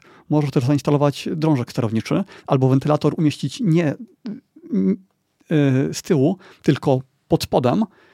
Bierzesz cztery takie wentylatory, umieszczasz je w każdym rogu tej tratwy i zamiast tratwy nagle masz poduszkowiec i latasz nim po świecie i dopinasz do tego drążek sterowniczy, żeby sterować dopinasz do tego na przykład miotacza ognia, dopinasz do tego roślinkę, która świeci i używasz jej jako lampy. I dzięki temu można konstruować najróżniejsze urządzenia. I oczywiście nikt nie będzie robił mechów takich, jak to na tych filmikach. Znaczy, ja pewnie kiedyś zrobię, ale tylko tak na chwilę, żeby sprawdzić, jak to, jak to działa w praktyce. No, natomiast takie urządzenia proste, no to ich się robi, co, co chwilę coś się robi i naprawdę bardzo dobrze się używa. To mogą być maszyny latające, to mogą być właściwie w zasadzie jest tak, już w poprzedniej trochę tak było, że jeśli coś nam przyjdzie do głowy, to to prawdopodobnie da się zrobić. I w pierwszej Zeldzie to była głównie fizyka, czyli yy, braliśmy pochodnie, podpalaliśmy łąkę, yy, dzięki temu yy, mogliśmy y, rozwinąć lotnie nad tym y, ogniem i pęd powietrza nas unosił dużo bardziej niż normalnie. Mogliśmy wziąć jakąś beczkę, zrzucić ją goblinowi na głowę, mogliśmy ściąć drzewo i ten konar, który spadał z góry, stoczył się na te potwory i je zabił. No to w kolejnej części to jest to, plus jeszcze dużo, dużo więcej rzeczy związanych z budowaniem. I mm, to budowanie wygląda tak, że nie musimy znajdować czegoś. To, to nie jest tak, że musisz coś znaleźć na ziemi, żeby te, tego zbudować. Są takie e, maszyny, z których możesz brać przenośne wersje urządzeń, takie kapsuły i z tych kapsuł później wydobyć y, wentylator, y, ten, nie wiem, to może być taka latająca deska, to może być no, tych urządzeń jest, nie wiem, kilkanaście, być może kilkadziesiąt, więc dużo z tego możesz mieć przy sobie.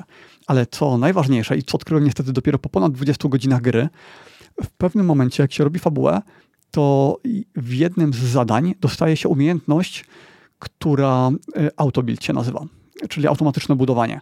I jeśli już coś raz zbudujemy, to później możemy to odbudować tak w sposób automatyczny. Po prostu mamy schematy i wybieramy sobie, ok, to teraz potrzebuję latający motocykl, wybieram go i po chwili ten motocykl kilka sekund później mam do dyspozycji.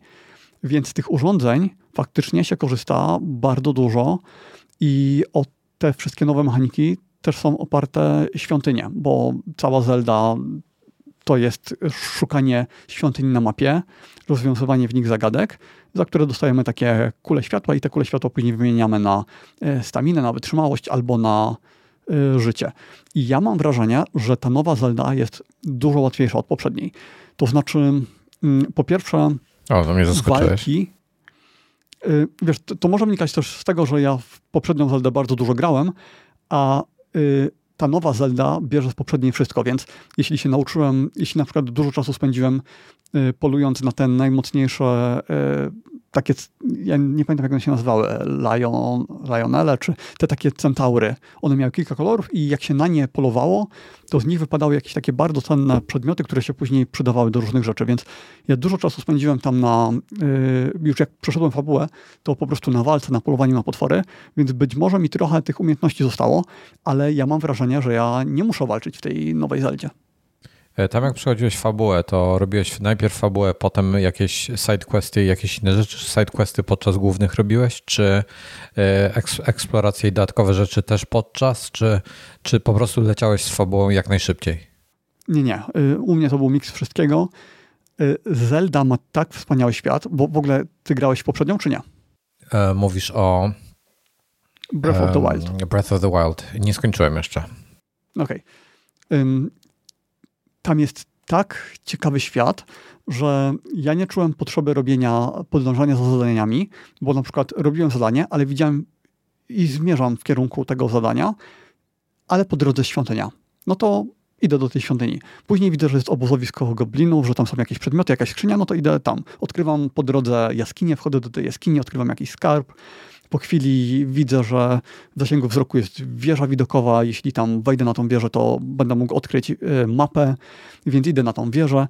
I w efekcie te, y, to wszystko mi się bardzo, to robienie głównego questa mi się bardzo odsuwa w czasie. Ja w ogóle nie czuję, że powinienem go robić, ale polecam w drugiej części y, robić główną linię fabularną do momentu, po pierwsze, żeby zdobyć lotnię, bo ja na początku nie miałem lotni i w pierwszej części zdobywałem się ją już w tutorialu, w drugiej części zdobywa się trochę później, więc y, na przykład jednej z kapliczek nie byłem w stanie zrobić, bo yy, właśnie powiedziałem wcześniej świątynia, to kapliczki powinienem to mówić, bo to są takie malutkie kapliczki, yy, bo nie miałem tej lotni, nie? Więc yy, i w ogóle podróżowanie po świecie bez lotni jest y, fatalne, mm, więc ten główny wątek fabularny polecam zrobić przynajmniej do momentu lotni, a najlepiej do momentu uzyskania tego, tej umiejętności autobuild.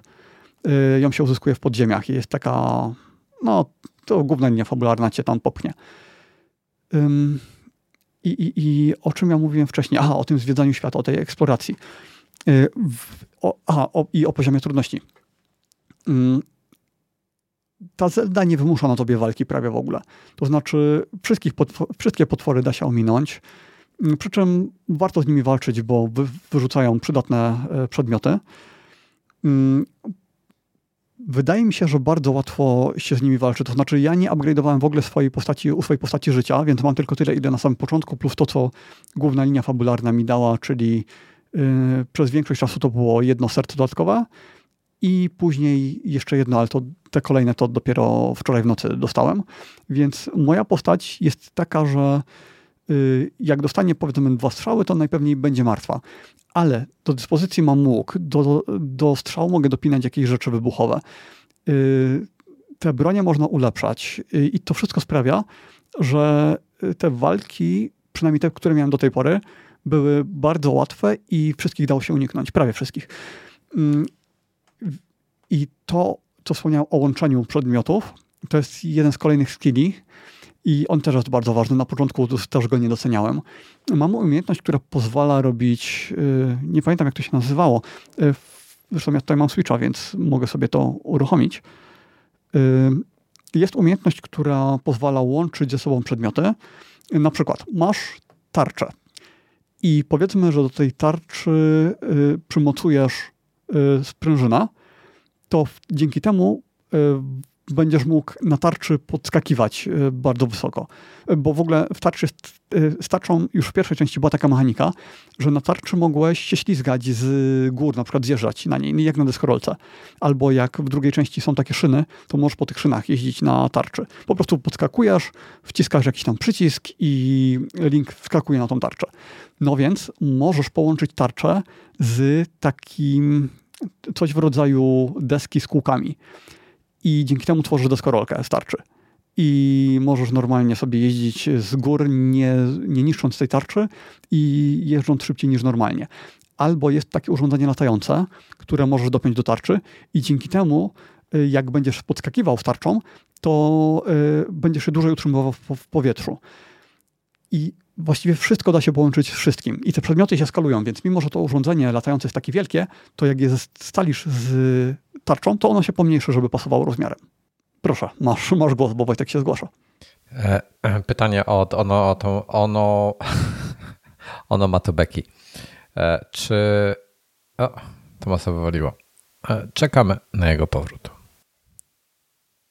Wrócił. Y, nie korzystam z Amiibo. Nigdy nie miałem żadnego Amiibo. Miałem jakieś jedno z Animal Crossing, które. A, ale poczekaj, poczekaj, ja zadam pytanie. Ja zadam pytanie, bo ludzie A, nie wiedzą. że już zadałeś, jak nie, nie, nie było. Zacząłem okay. to czytać. E, Tomku, czy korzystasz z Amiibo podczas grania w Zelda? Może, można raz nie złapać benefit z każdej figurki. Nie wiem, co to są Amiibo. Znaczy wiem, że to są takie figurki, ale nie wiem, jakie benefity dają. Taka Amiibo to jest taka figurka, którą możesz przyłożyć y, do pada i dzięki temu w grach się dzieją różne rzeczy. I na przykład w Zeldzie to są chyba skrzynie z przedmiotami pojawiające się. Jak masz dużo amiibo, to możesz je odczytywać i y, kilka przedmiotów różnych dostać każdego dnia. E, mam drugie pytanie od Łukasza. E, czy odnośnie Switcha, czy ktoś miał może styczność z kontrolerem 8-bit Pro Plus i podzieli się opinią? Nie miałem styczności, słyszałem bardzo dużo dobrych opinii. Okej, okay, ja więc Amiibo ja... dla mnie to jest takie trochę oszukiwanie. W sensie, ja wiem, że ono jest dozwolone, ale ja bym się czuł, jakbym sobie ułatwiał grę, a ja tego, ja nie lubię sobie ułatwiać. Okej, okay, a co ci daje? To, czyli to jest taki trochę pay to win, tak? Mm, znaczy pay to win, te przedmioty i tak możesz zebrać w grze i w Zeldzie to większość tych przedmiotów yy, nie jest jakaś trudna w zabraniu. Natomiast tak, masz wtedy jakąś przewagę, no ale to jest gra singlowa, więc tak naprawdę yy, przewagę masz tylko Mm. Szybciej dostajesz samym przedmiot, sobą, tak? który by tego Amiibo nie używał. Tak, tak. A. Dobra, e, Mm. pytanie pomocnicze jeszcze. E, Jaki, czy ty grasz na telewizorze, czy na konsoli bezpośrednio? Na telewizorze. Tak, tak. Ja nie lubię grać mobilnie. Ja, jaką mam, ekrany. jaki mam sobie kontroler kupić do grania? Bo bardzo nie lubię tego. e, Za, za mały dla mnie jest. Za ciasny po prostu. Chciałbym mieć szerszy. Czy Mówisz o tym, o joyconach połączonych, że są za Tak, małe. dwóch połączonych joyconach się w zestawie dostaje taką, taką taki kawałek plastiku, do którego się mocuje te joycony się robi taka, taki kontroler. Ja bym chciał coś szerszego. I pytanie, czy mam kupić Nintendo Pro Controllera, czy jakiś 8-bitu, e, czy, czy coś innego jeszcze? Dzisiaj bym się rozejrzał za tymi 8-bit, a ja kupiłem Pro Controller, no bo ja kupowałem 5 lat temu, więc y, wtedy tylko to było. Jest coś takiego Okej. jeszcze, coś, no? Mm. Znaczy nie, o, o, o tej Zeldzie bym po prostu kontynuował, a ewentualnie do Tak, tych tak. padów byśmy, byśmy wrócili.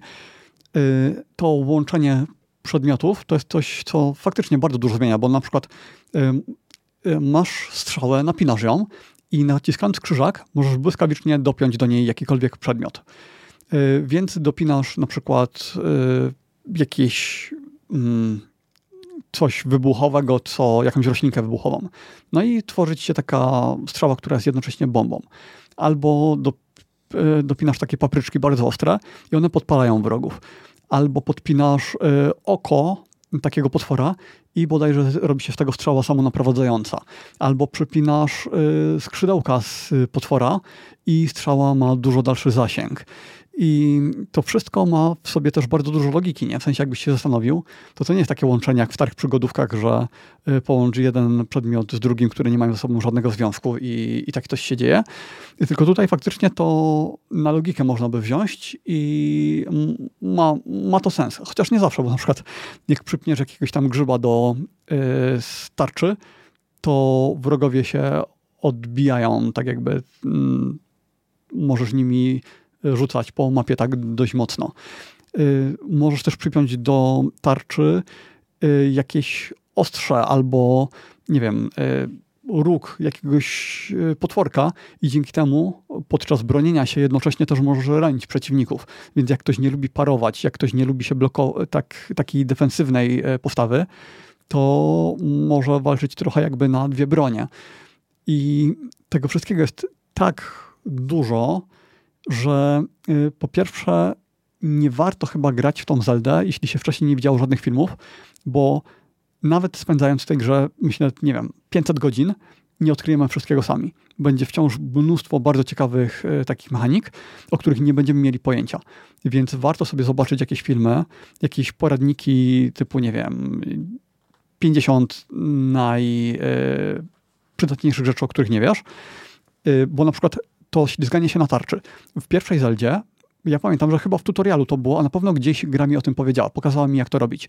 W drugiej części do tej pory ani razu mi tego nie powiedzieli, więc jak ja bym tego nie pamiętał, to bym nie wiedział, że po tych szynach i po tym wszystkim mogę się ślizgać, tylko y, bym robił tak jak gra mi każe, czyli robiłbym te wózki i mm, w tych wózkach jeździł po tych szynach.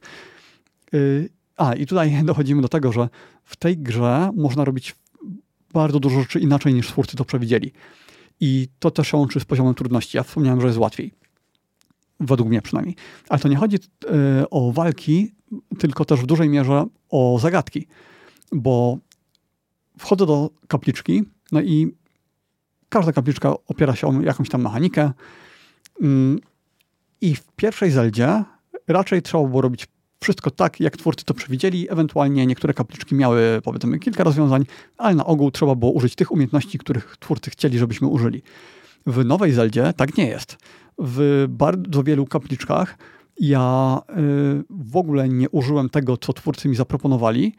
Mm, na przykład, nie wiem, y, były, była kapliczka, gdzie była lawa, i do tej lawy lała się woda z takich jakby kranów. Te krany można było przenosić i cała kapliczka się opierała o to, że miałeś operować tą wodą, tymi, jak woda wpadała do tej lawy, to tworzyły się takie bloki skalne, te bloki skalne mogłeś wtedy przesuwać, a ja wtedy nawet nie zauważyłem, co ta woda robi. Ja nie zauważyłem, że to ta woda robi te bloki skalne. O tym się zorientowałem dopiero kilka godzin później. Więc ja y, użyłem jakichś zupełnie innych metod, zupełnie innych umiejętności, y, połączyłem jakieś tam y, przedmioty ze sobą, stworzyłem sobie jakieś mosty z tego i po chwili zanim się, zdążyłem się zastanowić, jak twórcy chcieli, żebym ja to przeszedł, to ja tą kapliczkę już przeszedłem w jakiś, jakimś swoim sposobem, który na pewno twórcy nie, który nie był zaplanowany, ale można to było tak zrobić. I już wielokrotnie miałem z kapliczkami tak, że yy, nie chciało mi się zastanawiać, jak coś zrobić, więc yy, użyłem sposobu, który znałem, bo już wcześniej go używałem w innych kapliczkach albo w otwartym świecie i wiedziałem, że tutaj też zadziała. Bo y, te umiejętności nowe, one są bardzo przegięte. Na przykład y, po pierwsze przesuwanie przedmiotów, łączenie ich ze sobą, y, więc możesz połączyć ze sobą dużo e, różnych rzeczy, żeby sobie zrobić mosty, jakieś przejścia. Po drugie, cofanie czasu, czyli możesz sobie zrobić windę. No bo jeśli weźmiesz jakiś blok, jakimś, jakąś skałę, pod, y, przesuniesz ją do góry, później przesuniesz ją na dół, wejdziesz na tą skałę, usuniesz cofa i zrobisz cofanie czasu, to nagle ta skała z tobą na niej zacznie się przesuwać w górę, tak jakby była windą. Więc y, jak obok sobie postawisz jakąś skałę, to możesz później na nią przeskoczyć, jakieś takie kombosy robić. Masz też umiejętność, która pozwala ci, ona się nazywa ascendencja, która ci pozwala przenikać przez to, co jest nad tobą. Yy, na przykład jesteś w jaskini i przenikasz tej jaskini na powierzchnię. Nie musisz szukać wyjścia. Po prostu wciskasz ten przycisk i dostajesz się na powierzchnię. I więc możesz podrzucić gdzieś y, kamień, wbić się w ten kamień ascendencją, yy, z tego kamienia później przeskoczyć gdzieś dalej, yy, cofnąć czas, jakieś takie dziwne rzeczy porobić i dzięki temu w miejsce, gdzie normalnie musiałbyś się długo wspinać, to nagle w kilka sekund jesteś tam mm, dzięki tym umiejętnościom. I one są takie dość intuicyjne w użytkowaniu. To wszystko jest, gra tłumaczy, jak tego używać. Jest to dość proste, a jednocześnie daje gigantyczne możliwości. Więc e, to wszystko sprawia, że ta nowa Zelda, mimo że ma stary świat, mimo że e, tam są postacie, które już znamy, że teoretycznie na początku mi się wydawało, że to jest tylko dodatek do poprzedniej części, to te mechaniki sprawiają, że w to się gra tak bardzo inaczej, że te możliwości są tak duże, że czym dłużej gram, tym lepiej mi się gra i tym bardziej doceniam, jak dużo oni w pracę w to włożyli. Bo wyobraź sobie, skoro masz tak dużo możliwości, skoro możesz się przebijać przez te sufity, e, cofać czas, przenosić te przedmioty, to ile tam jest sytuacji, w których coś mogło później tak, w których gra się mogła wysypać, w których mógłbyś mm, dostać się na jakieś obszary, gdzie twórcy by w ogóle nie chcieli. Więc po pierwsze oni zrobili chyba wszystkie obszary y, w taki sposób, że zakładali, że, twór, że gracz się tam może dostać i wszędzie jest coś ciekawego. Y, I po drugie podejrzewam, że bardzo dużo czasu poświęcili na testy tego. Ta gra nie ma błędów. Tam, y, okej, okay, na samym początku y, musiałem załadować save'a, bo gra nie ładowała, nie ładowała mi się animacja, która miała pchnąć grę dalej, więc po prostu nie mogłem kontynuować gry, ale załadowałem save'a i zadziałało. I od tamtej pory gdzieś tam jeden błąd miałem i to tyle. Yy, przez 30 godzin nic. Gry dzisiaj tak nie wyglądają. Dzisiaj grę dostajesz w wersji beta i później czekasz pół roku, aż ją załatają i po roku dopiero możesz grać w wersję, która jest faktycznie zdatna do użytku, albo jeśli to jest Cyberpunk, to po dwóch latach. Yy, tutaj nie, tutaj od razu wszystko jest super. Yy, nie wiem, mm, nie wiem, zadaj mi jakieś pytania, bo dla mnie w tej chwili to jest na pewno jedna z najlepszych gier, w jakie grałem. I podejrzewam, że endgame, jak już przejdę fabułę, jak już zrobię wszystko, co chciałem zrobić, to że ten endgame będzie dla mnie jeszcze dużo ciekawszy niż w pierwszej Zeldzie, bo y, to konstruowanie, bo wtedy zacznę sobie konstruować jakieś dziwne maszyny, będę latał po tym świecie, y, w międzyczasie zupgrade'uję sobie też baterie, bo mm, te urządzenia Zonai, one wymagają zasilania. Więc na początku, jak mamy taką jedną bateryjkę, takie jedno ogniwo, y, to nic potężnego nie zbudujemy, no bo to się w moment rozładuje. Więc na przykład taka maszyna, która ma 3-4 wentylatory, yy, albo jakiś kład, jakiś y, monster truck, no to przejdziemy ten kawałek i się rozładuje. Ale później, jak już doładujemy sobie tych baterii więcej, maksymalnie można mieć 8, ale one są tak jak, a później jeszcze zmieniamy ich kolor, więc tak faktycznie można mieć 16 razy więcej baterii niż na początku no to wtedy tymi urządzeniami można faktycznie się bawić i można zwiedzać mapę. Y, I jeśli bateria się zużyje, to się zatrzymujemy i po chwili jest naładowana. Y, to mnie irytowało w pierwszej Zeldzie, że żeby zatankować motocykl, to ja musiałem tam wrzucać te mm, części, te takie starożytne i po prostu je zużywałem, nie? więc musiałem farmić te...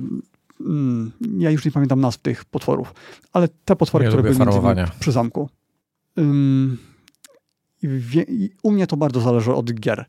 W Zeldzie, z racji tego, że nagroda była fajna, czyli to paliwo do motocykla, a lubiłem tam jeździć motocyklem, na przykład nie lubiłem koni. W ogóle nie, nie jeździłem na koniach w pierwszej Zeldzie. W ale motocykl lubiłem. Tylko, że motocykl się dostawał dopiero po przejściu dodatku, więc pod sam koniec już, jak się przeszło grę. Mm, W drugiej Zeldzie motocykl, y, motocykla nie ma, przynajmniej póki co nic mi o tym nie wiadomo, no ale można sobie zrobić samemu latający motocykl, więc jeszcze lepiej, albo jeżdżący motocykl też można zrobić, więc super. Mm, Ale y, są konie, tak jak poprzednio. I co ciekawe, konie są też, jeśli mieliśmy jakieś poprzedniej Zeldzie, to będziemy je mieć w tej. One przechodzą z save'a. I y, jak dostałem pierwszego konia tutaj, w kontynuacji, to tak on się pyta, jakbyś go chciał nazwać. I tak myślę, myślę i wymyśliłem, że nazwę go Kara. No i nazwałem Kara, po czym y, on mi powiedział, że już kilka koni wcześniej zarejestrowałem, właśnie w tej poprzedniej Zeldzie, no i patrzę, jakie tam mam konie i się okazało, że 5 lat temu, jak nazywałem swojego konia, to też go nazwałem Kara. Więc nie wiem Ja bym nazwał, czemu, ale... ja bym nazwał płotka. Płotka, też mi to przyszło do głowy, tak. Mm, y, tylko jedna kara była przez 2R, a druga była przez, przez 1R. I teraz y, w stajni mamy system punktów. Jak y, robisz tam różne rzeczy, to dostajesz punkty, te punkty możesz wymieniać na y, różne rzeczy. I w tej chwili do konia mogę przypiąć taki, taką, up, nie uprząż, y, takie łańcuchy, te łańcuchy są przyczepione do takiej belki i tą belkę mogę przypiąć na przykład do jakiegoś wozu, do różnych innych rzeczy, więc mógłbym na przykład zrobić wóz i na ten wóz zamontować miotacze ognia, jakieś lasery, jakieś dziwne rzeczy i używać tego y, jako takiej no, jako takiego wozu bojowego, nie? Walczyć w ten sposób z przeciwnikami. Mm, W ogóle jest tak, że te urządzenia Zonai, na przykład miotacz ognia, to go możesz zamontować do tarczy i w ten sposób używać. No ale jest ta mechanika, że wszystkie przedmioty się niszczą. Czyli y, powalczysz trochę, tam dosłownie, nie wiem, 20 razy uderzysz mieczem i ten miecz się niszczy i musisz y, wymienić go na inny. No to jeśli używasz tych urządzeń Zonai nie na y, broni, tylko za pomocą tej umiejętności Ultra Hand, czyli tak jakby telepatią, to wtedy one się nie niszczą. Bo jak zniszczysz y, miecz, to ten miotacz ognia, który jest do niego przypięty, czy tam do, tarczy, to, ten miotacz ognia też się zniszczy. A jeśli tego używasz tą telepatią, no to wtedy nie. To wtedy tego miotacza ognia możesz używać y, dłużej. Tak samo jeśli go przypniesz do takiego wozu, no to on się nie zniszczy, po prostu bateria się rozładuje, ale y, później naładujesz baterię i znowu możesz go używać. Mm. I, i, I co jeszcze tutaj mogę powiedzieć? Fabularnie ta Zelda jest y, fajniejsza od poprzedniej. Mm, W poprzedniej fabuła nam była przedstawiona tak bardzo na wyrywki. Nie pamiętam, czy w ogóle cokolwiek było voice-overowane, czy były tylko takie jęki postaci. W drugiej części wciąż voice-overu jest bardzo mało. Według mnie zdecydowanie za mało. Taka gra powinna mieć y, lepszy, więcej aktorów głosowych po prostu. Mm, Natomiast y, ta fabuła jest mm, w taki płynniejszy sposób podawana, bardziej wciąga. Oczywiście fabuły większość jeszcze przede mną, bo ja, mm, tak jak w poprzedniej części mieliśmy cztery y, takie Divine Beast, takie boskie bestie, to teraz y, tych bestii już nie ma, ale generalnie całość y, jest bardzo podobna. To znaczy też mamy cztery nacje, y, czyli na przykład taką nację wodną, taką nację, która żyje w wulkanistym terenie i tak dalej. No i ja wykonywałem najpierw zadania dla tego, dla Goro, czyli chyba Goro się nazywają, czyli dla tej rasy wulkanicznej. No i żeby dla nich wykonywać zadania, to najpierw musiałem skonstru- y, zebrać trochę pieniędzy, kupić e, ekwipunek, który mi pozwala wytrzymać te e, temperatury bardzo wysokie, no albo naważyć eliksirów, które pozwalają je wytrzymywać. Mm, Natomiast później się bardzo dużo czasu spędza w, takim, w takiej świątyni, która zastępuje tą Divine Beast.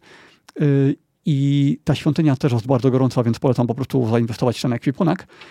I to była jedyna rzecz, która mi się podobała bardziej w Breath of the Wild. Ja wiem, że dla niektórych te, bez, te Divine Beast były przegięte i że nie podobały mi się, że mm, właściwie nie, nie wiem dlaczego, bo mnie się one bardzo podobały. Y, to były takie jakby świątynie, tylko do potęgi, gdzie była cała seria zagadek do rozwiązania. Ja się tam super bawiłem, naprawdę bardzo mi się to podobało. Y, w tej części zamiast tego jest, jest prościej. Jest, y, jest takie to. Hmm, nie wiem, dla mnie było to mniej intuicyjne, było trochę nudniejsze i no ale póki co wykonałem dopiero jedno zadanie, a tych zadań jest cztery, tych, tych głównych zadań. Y, I oczywiście każde kończy się walką z bossem. I chodzi, tak jak w poprzedniej części, o to, żebyśmy pomogli wszystkim nacjom, żeby one nam później pomogły w zwalczaniu tego głównego złego. Y, I nawet ta walka z bossem, mm, tych bossów w ogóle było kilku już do tej pory.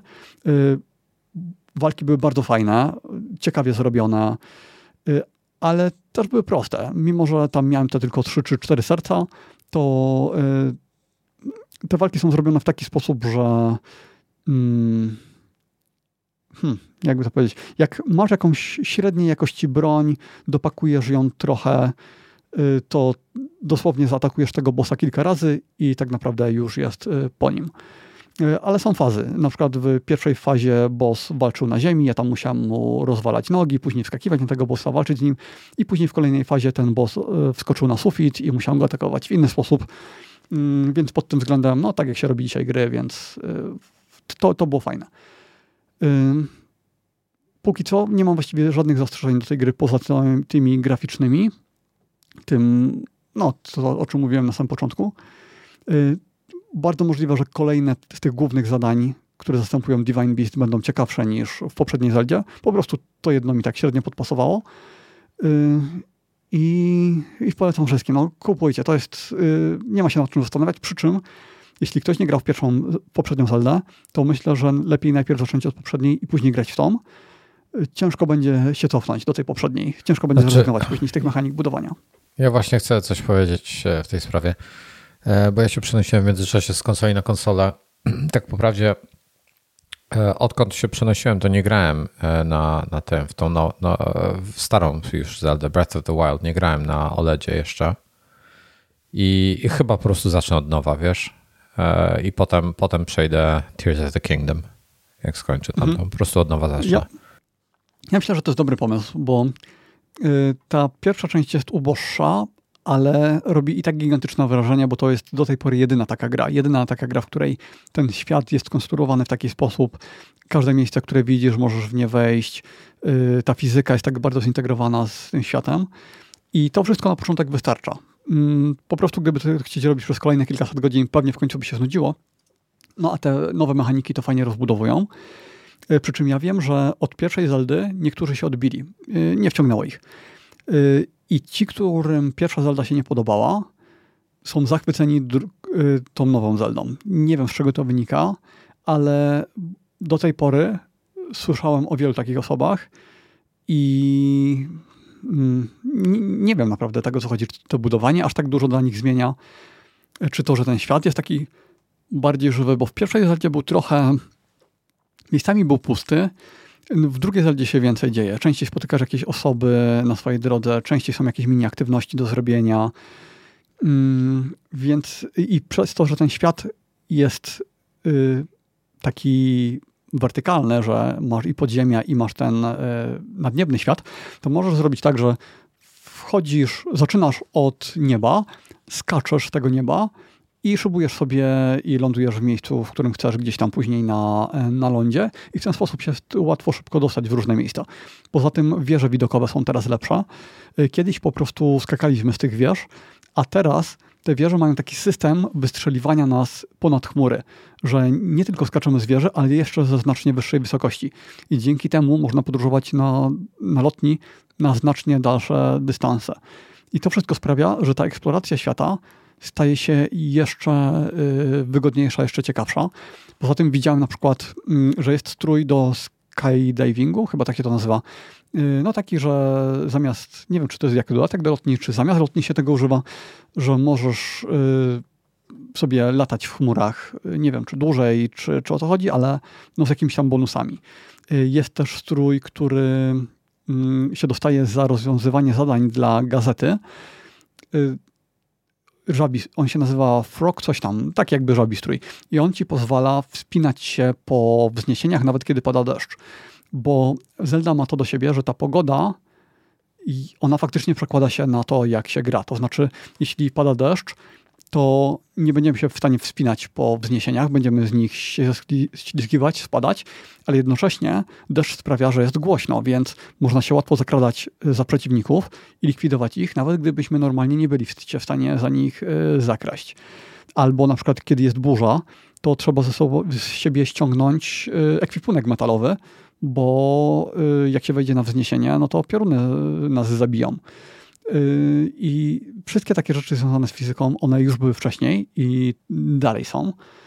Mm, kurczę, no nie wiem, to jest tak ogromna gra, nawet nie wiem, ja o Zeldzie mógłbym gadać godzinami i yy, tam co chwilę się odkrywa coś nowego.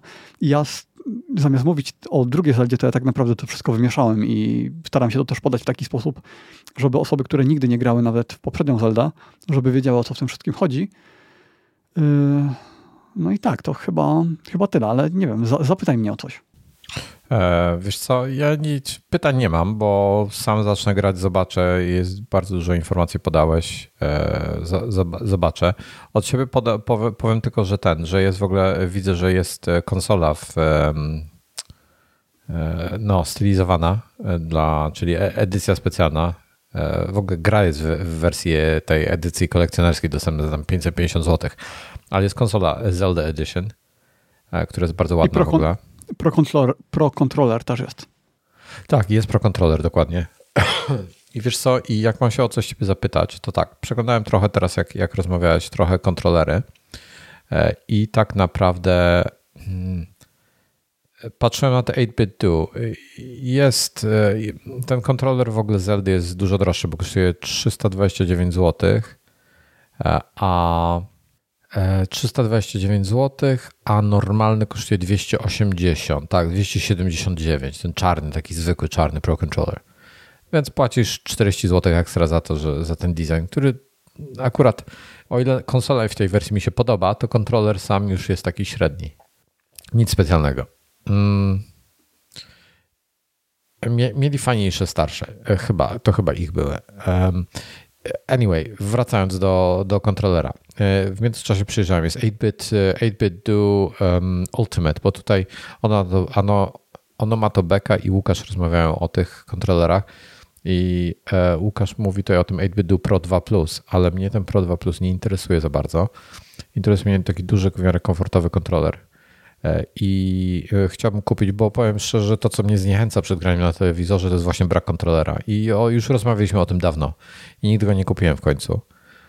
I nie lubię grać na tych spiętych J-Conach razem ze sobą, po prostu za ciasne, one są za bliskie. Bo gdyby były szerzej rozstawione, to byłoby perfekt i bym nie miał potrzeby. E, a tak, i, i teraz pytanie: 8-bit Do Ultimate, który jest droższy, czy Pro Controller, który jest tańszy? 8-bit e, Do Ultimate kosztuje um, coś około 300 zł, z tego co widziałem. A, ja bym chyba e... kupił 8. Ja bym chyba kupił tego nie, nieoryginalnego.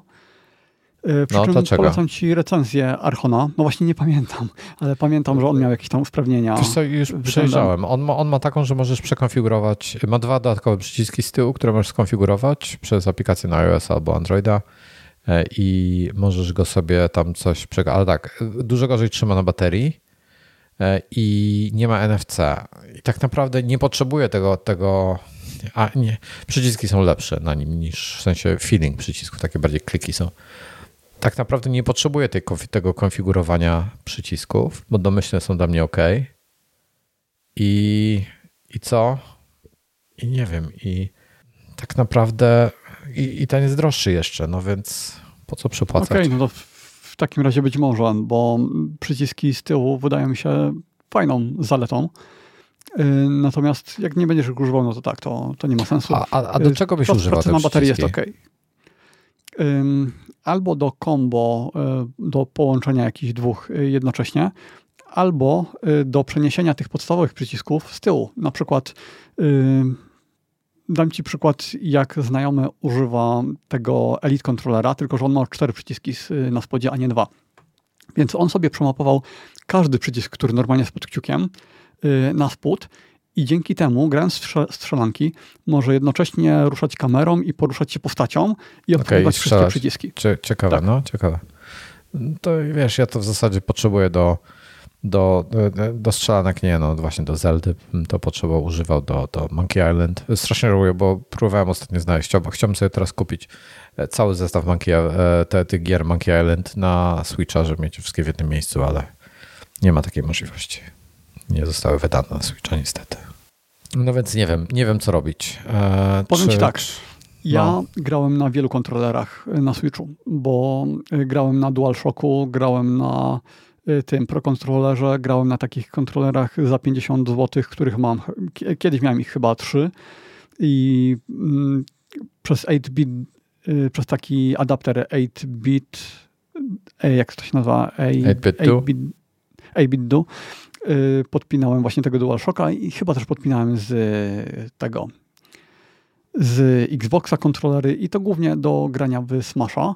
I tak naprawdę na wszystkim mi się grało w miarę podobnie. Te, te, chińskie kontrolery tanie, no to one przyciski, no one takie plastikowe były.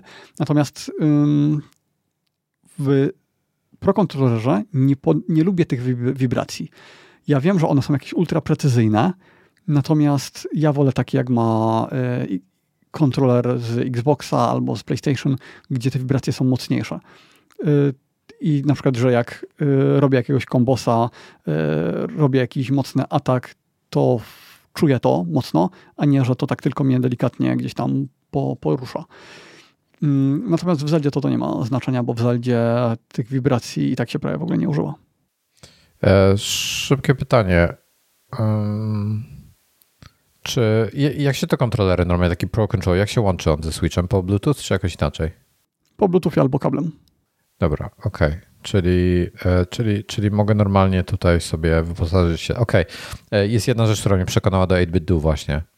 E, I jest to fakt, że są te sticky, są te, te thumb, thumb sticky, thumb joye, nie wiem jak na nie mówią w tej chwili, thumb sticky chyba. To są, mają czujniki Hall Effect, czyli te... Gałki analogowe. Mhm. Gałki analogowe, tak. Czyli um, nie, nie będą driftowały, są dużo lepsze.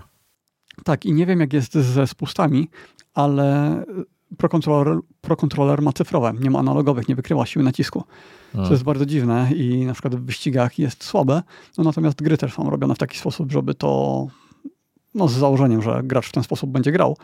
Nie wiem jak jest z tym kontrolerem y, firm trzecich, czyli tam nie ma analogów i to się może przydać, szczególnie gdybyś podpinał ten kontroler później też do iPada, do Apple TV, do PlayStation i tak dalej. Bo można, prawda? Można go też sparować z innymi urządzeniami.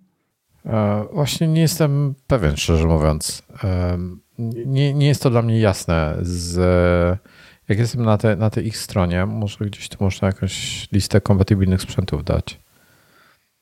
Hmm, makra, a makra można tworzyć w ogóle. O, to jest ciekawe. Ok, jest kompatybilny ze Steam Deckiem. Ponieważ uruchomienie nie jest jakieś łatwe. Wojtek, ja ci zlinkuję recenzję Archona. Ja już zna, zawsze robi bardzo dobrze takie rzeczy. Znalazłem, wiesz co, ale nie chcę wideo oglądać, znalazłem tekstową. Okej, okay, to jakby... wrzucę do notatek. No, Gdyby no, no. kogoś interesowało, to będzie miał recenzję Archona tego kontrolera. Mm, wspiera, wspiera Switcha 3.0 i above, wspiera SteamOS e, Holo 3.4 i above i wspiera Windows 10 and above. I ma kontrolę 2.4G, więc jakiś taki ten, jakiś taki, jak on się nazywa? Um, radiowy. No, dongiel, taki, taki adapter, taki dongle yy, radiowy. No dobra.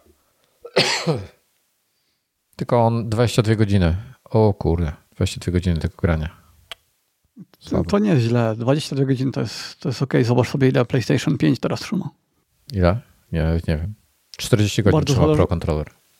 Bardzo zależy od ustawień wibracji. Są takie gry, które w trochę ponad dwie godziny ci wykończą. Wow.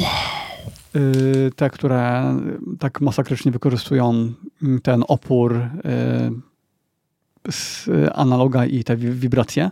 Znaczy w sumie nie wiem, czy ten opór też ma, ma wpływ. Chyba tak. Mm, no, ja z Pro Controllera z życia na baterii jestem zadowolony, od czasu do czasu go ładuję. Przy czym wczoraj, bo ja go ładowałem na. Y, zanim zacząłem grać w Zelda, to go doładowałem częściowo, ale nie, nie do pełna. I jak grałem wczoraj, tego bossa ubijałem, to dosłownie ostatnie kilka ciosów bossowi miałem zadać i kontroler się e, rozładował. I na moment wcześniej, zanim się rozładował, to e, przycisk mi przestał reagować, więc boss mnie obłożył takimi bombami, no i to wszystko eksplodowało, e, zanim zdążyłem coś zrobić. Yy, więc teraz już będę pamiętał, że, że jak się wyświetla komunikat w Switchu, że trzeba naładować Pro Controller, Pro Controller to to nie jest tak, że go trzeba naładować za 8 yy, godzin, tylko powiedzmy w ciągu dwóch godzin. Yy, dwóch godzin, nie wiem. No, no, tak. Dobra, wiesz co, przejrzałem jeszcze to jedną rzecz. W ogóle ten kontroler Ultimate jest w dwóch wersjach. Widzisz, to, to, ta ich strona jest fajna, ale nie do końca jasna. I ten 8-bit Duo Ultimate jest dostępny w wersji zwykłej i wersji 2,4 GHz i wersji e, kablowej w ogóle. I to jest e, dla mnie skomplikowane, bo, bo nie ma takiej pełnej listy tylko tych kontrolerów. 2,4 e, GHz wireless Bluetooth controller. Dobra, Bluetooth controller wejdę. Wiesz, no to już głównie zależy teraz, czy będziesz go chciał używać tylko ze Switchem, czy jednak uniwersalnie tak naprawdę do czego ja bym go jeszcze potrzebował? Nie mam innej konsoli. Z PC tam go nie będę używał. No PC. Nie, nie będę. A mogę przewodowo z PC tam? Chora wie. Nie, nie, nie będę. Wiem. Już go będę używał tego, to będę go używał z jednym sprzętem.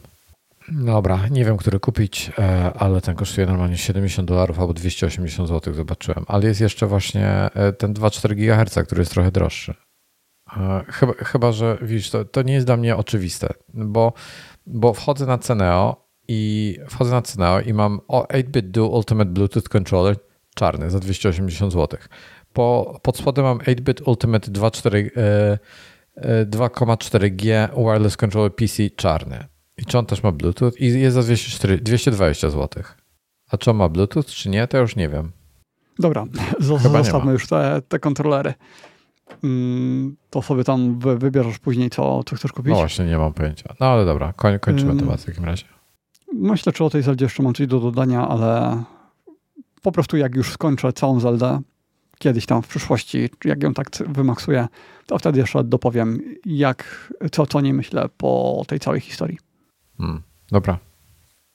E, to czekaj, to ja tutaj dodam e, Nintendo Switch do notatek i, i to po, pod i to już mamy gotowe. Dobrze, e, kącik filmowy na koniec. Czy, czy chcesz coś zrobić? Ja w sumie mam o, zapomniałem. chyba dwa tak, krótkie tak. tematy. Chętnie. Mhm.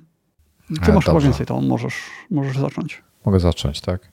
E, więc tak, e, kącik filmowy, już lecę na górę kącikowy. Ok, Ghosted, pierwsza rzecz, Ghosted na Apple TV+. Plus. Jak, jak włączasz coś na Apple TV+, Plus, to spodziewasz się, tak domyślnie, patrząc na, na historyczną produkcję, Zaraz mnie e, swędzi mi w nosie. przepraszam bardzo. To spodziewasz się, że to będzie dobry, dobra produkcja, prawda? Tak Bo defaultowo. Historycznie tak było, podobno ostatnio jest trochę gorzej. No właśnie pierwszy raz trafiłem na, na to trochę gorzej i jest to Ghosted. E, jest to film z Kapitanem Ameryką e, oraz Anną de Armas. I e, jest fajne odwrócenie ról e, męsko-damskich, po pierwsze. Po drugie, e, film jest nie jest w żadnym wypadku wybitny, jeśli chodzi o poziom aktorstwa. Jest to taka luźna komedia akcji, jak wiele innych. Natomiast kompletnie mnie wynudziła. Jakby nic nowego w niej nie było. Nawet słuchając żartów, które były jakieś takie, wiesz, takie, takie komiczne sytuacje, to już widziałem tak od razu podczas oglądania, bez zastanawiania się na tym, widziałem trzy sposoby, jak to mogło być lepiej zrobione. I po prostu był słaby. Nie, średnio mnie ubawił i, i był taki średnio, średnio komiczny. No. Noty wydają się potwierdzać Twoją opinię. 27% na Rotten Tomatoes, 5,8 na 10 na IMDb, 34% na Metacriticu. O, słabiutko. Dobra, ale mam dlatego kontrast. e, bo e, jest serial, który się pojawił, City on Fire. Nie jestem pewien, kiedy on się pojawił, ale w tym roku chyba, z tego co się orientuję, z tego co pamiętam. Na IMDb ma dosyć słabe noty, bo 6,1 na 10. Ja bym mu dał dużo więcej. Jest na Rotten Tomatoes, nie wiem, może podejrzysz City on Fire, ile ma? 32% na Rotten Tomatoes. I tego nie rozumiem. Bardzo ciekawy, y, ciekawy. O, właśnie, zobacz. E, average Tomato Meter jest 32%, ale audience score jest 85%. Więc krytycy nie docenili, a widzowie doceniają. To jest ciekawe. I e, ja się tutaj zdecydowanie czuję jako widz. E, bardzo, bardzo fajny serial. Wciągający, fajnie opowiedziana historia. I obejrzeliśmy chyba ze trzy odcinki na razie. Jeszcze chyba nie ma wszystkich. E, bardzo wciąga. Jestem ciekawy, co będzie dalej. Fajnie, fajnie budowane są postacie, są nietypowe postacie, są zupełnie inne. E, niczego mi to nie przypomina. Jest bardzo klimatycznie zbudowany świat. To się w Nowym Jorku dzieje.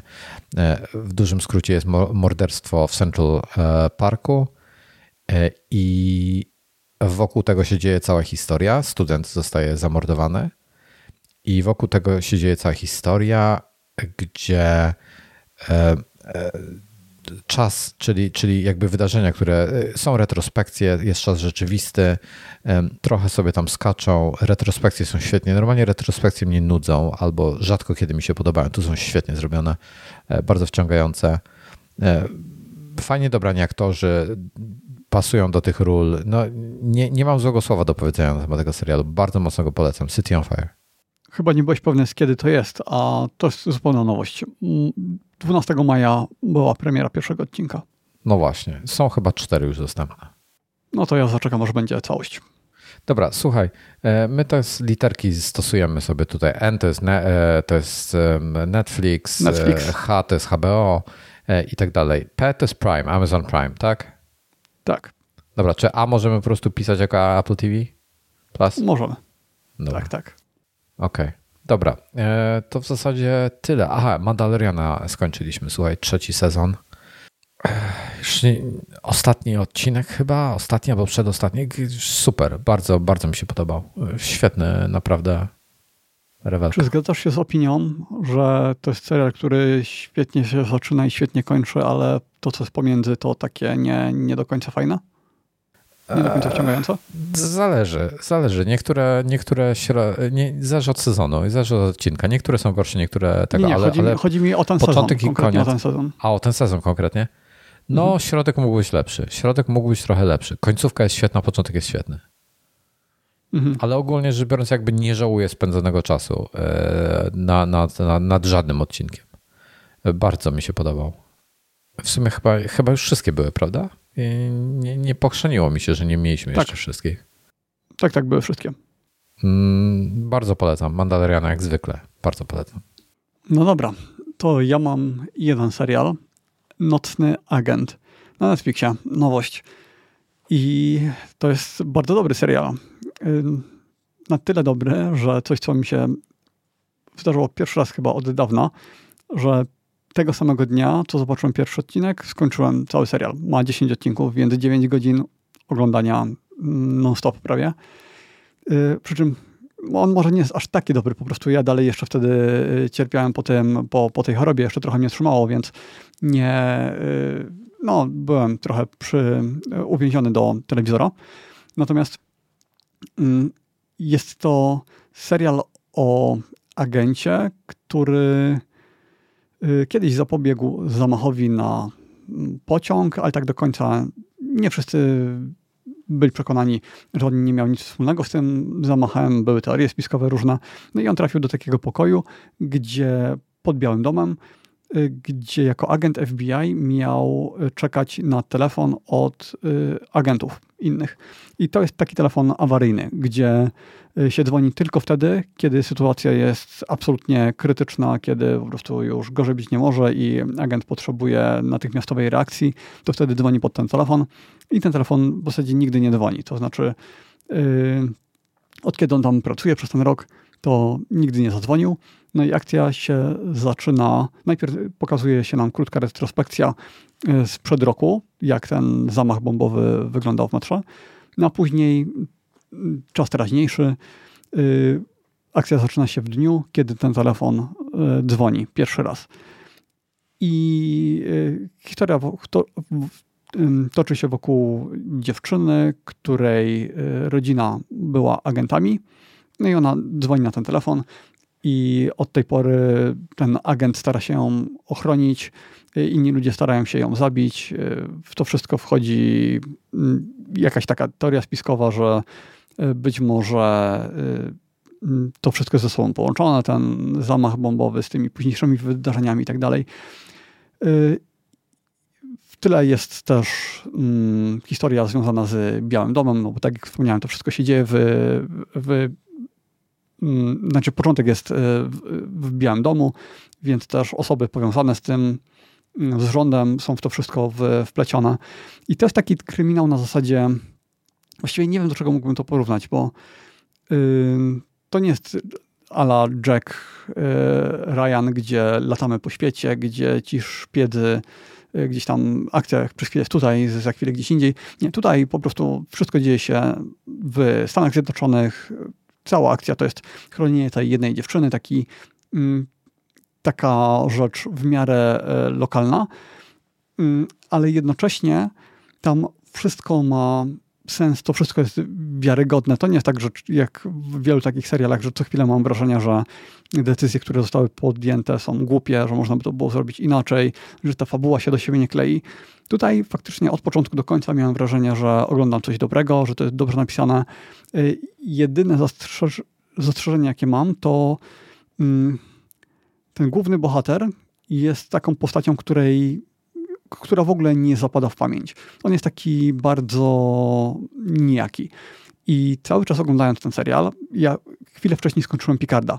I oglądając Picarda znowu, y, tam gra taka jedna postać, która cały czas oglądając go miałem wrażenie, że to jest koleś, który powinien grać, powinien dostać jakiś swój serial, w którym grałby kogoś w rodzaju Berna, w rodzaju Jacka Ryana, Richera i tak dalej, że to jest koleś, który by się świetnie nadawał do takiej roli i on by się perfekcyjnie sprawdził właśnie w tym nocnym agencie.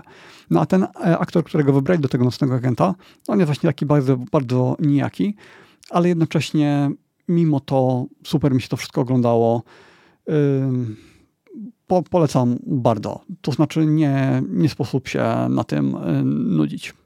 Dobra, dopiszę do listy, bo jestem ciekawy, lubię tego typu pozycje.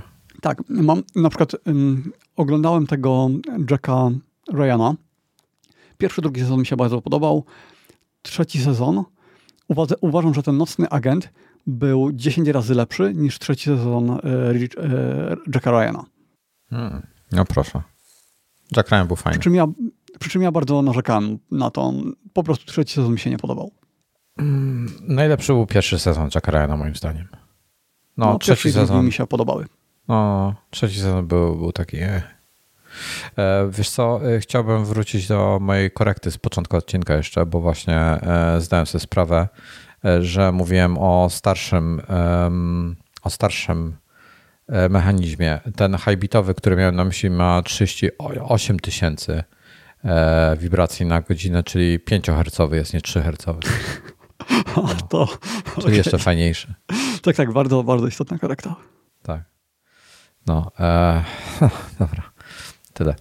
E, w zasadzie, w zasadzie chyba kończymy. Czy, czy jeszcze mamy coś do, do dodania? Kończymy, kończymy i wchodzimy na ten, na afterparty, tak? E, tak, tak. E, Atom się jeszcze pyta, ile masz cali? Telewizor ja dla, dla precyzji. Nie, nie, mam telewizora, mam projektor 100 cali, więc wiesz, to też trochę pogłębia te moje wrażenia z Zeldy, że ja bardziej widzę te, mm, no, te wszystkie rzeczy, które tam wyglądają słabo. W ogóle byłem przerażony, jak podpiąłem, bo ja przez długi czas nie używałem Switcha, przez lata. I podpiąłem go do y, tego projektora, no i menu mi się wyświetliło. I to menu jest 720p. Ja myślałem, że ja mam coś zepsute. Ja y, grzebię w ustawieniach, y, bo ja w międzyczasie też Switcha HDMI przepinałem i myślałem, że może coś źle podpiąłem, odpinam kable, przepinam znowu nic nie pomaga, zacząłem googlować. Się okazało, że Switch faktycznie do dzisiaj ma w 720p i te fonty takie poszarpane, wszystko takie nieostre, paskudne, brzydkie, no ale taki urok Switcha. No.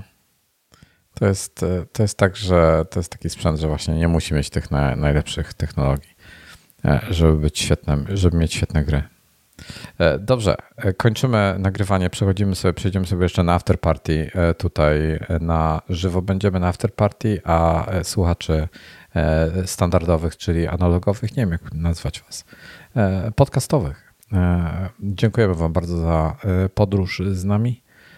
Głównie, głównie w świat Zeldy i do usłyszenia za tydzień. See you. Do usłyszenia.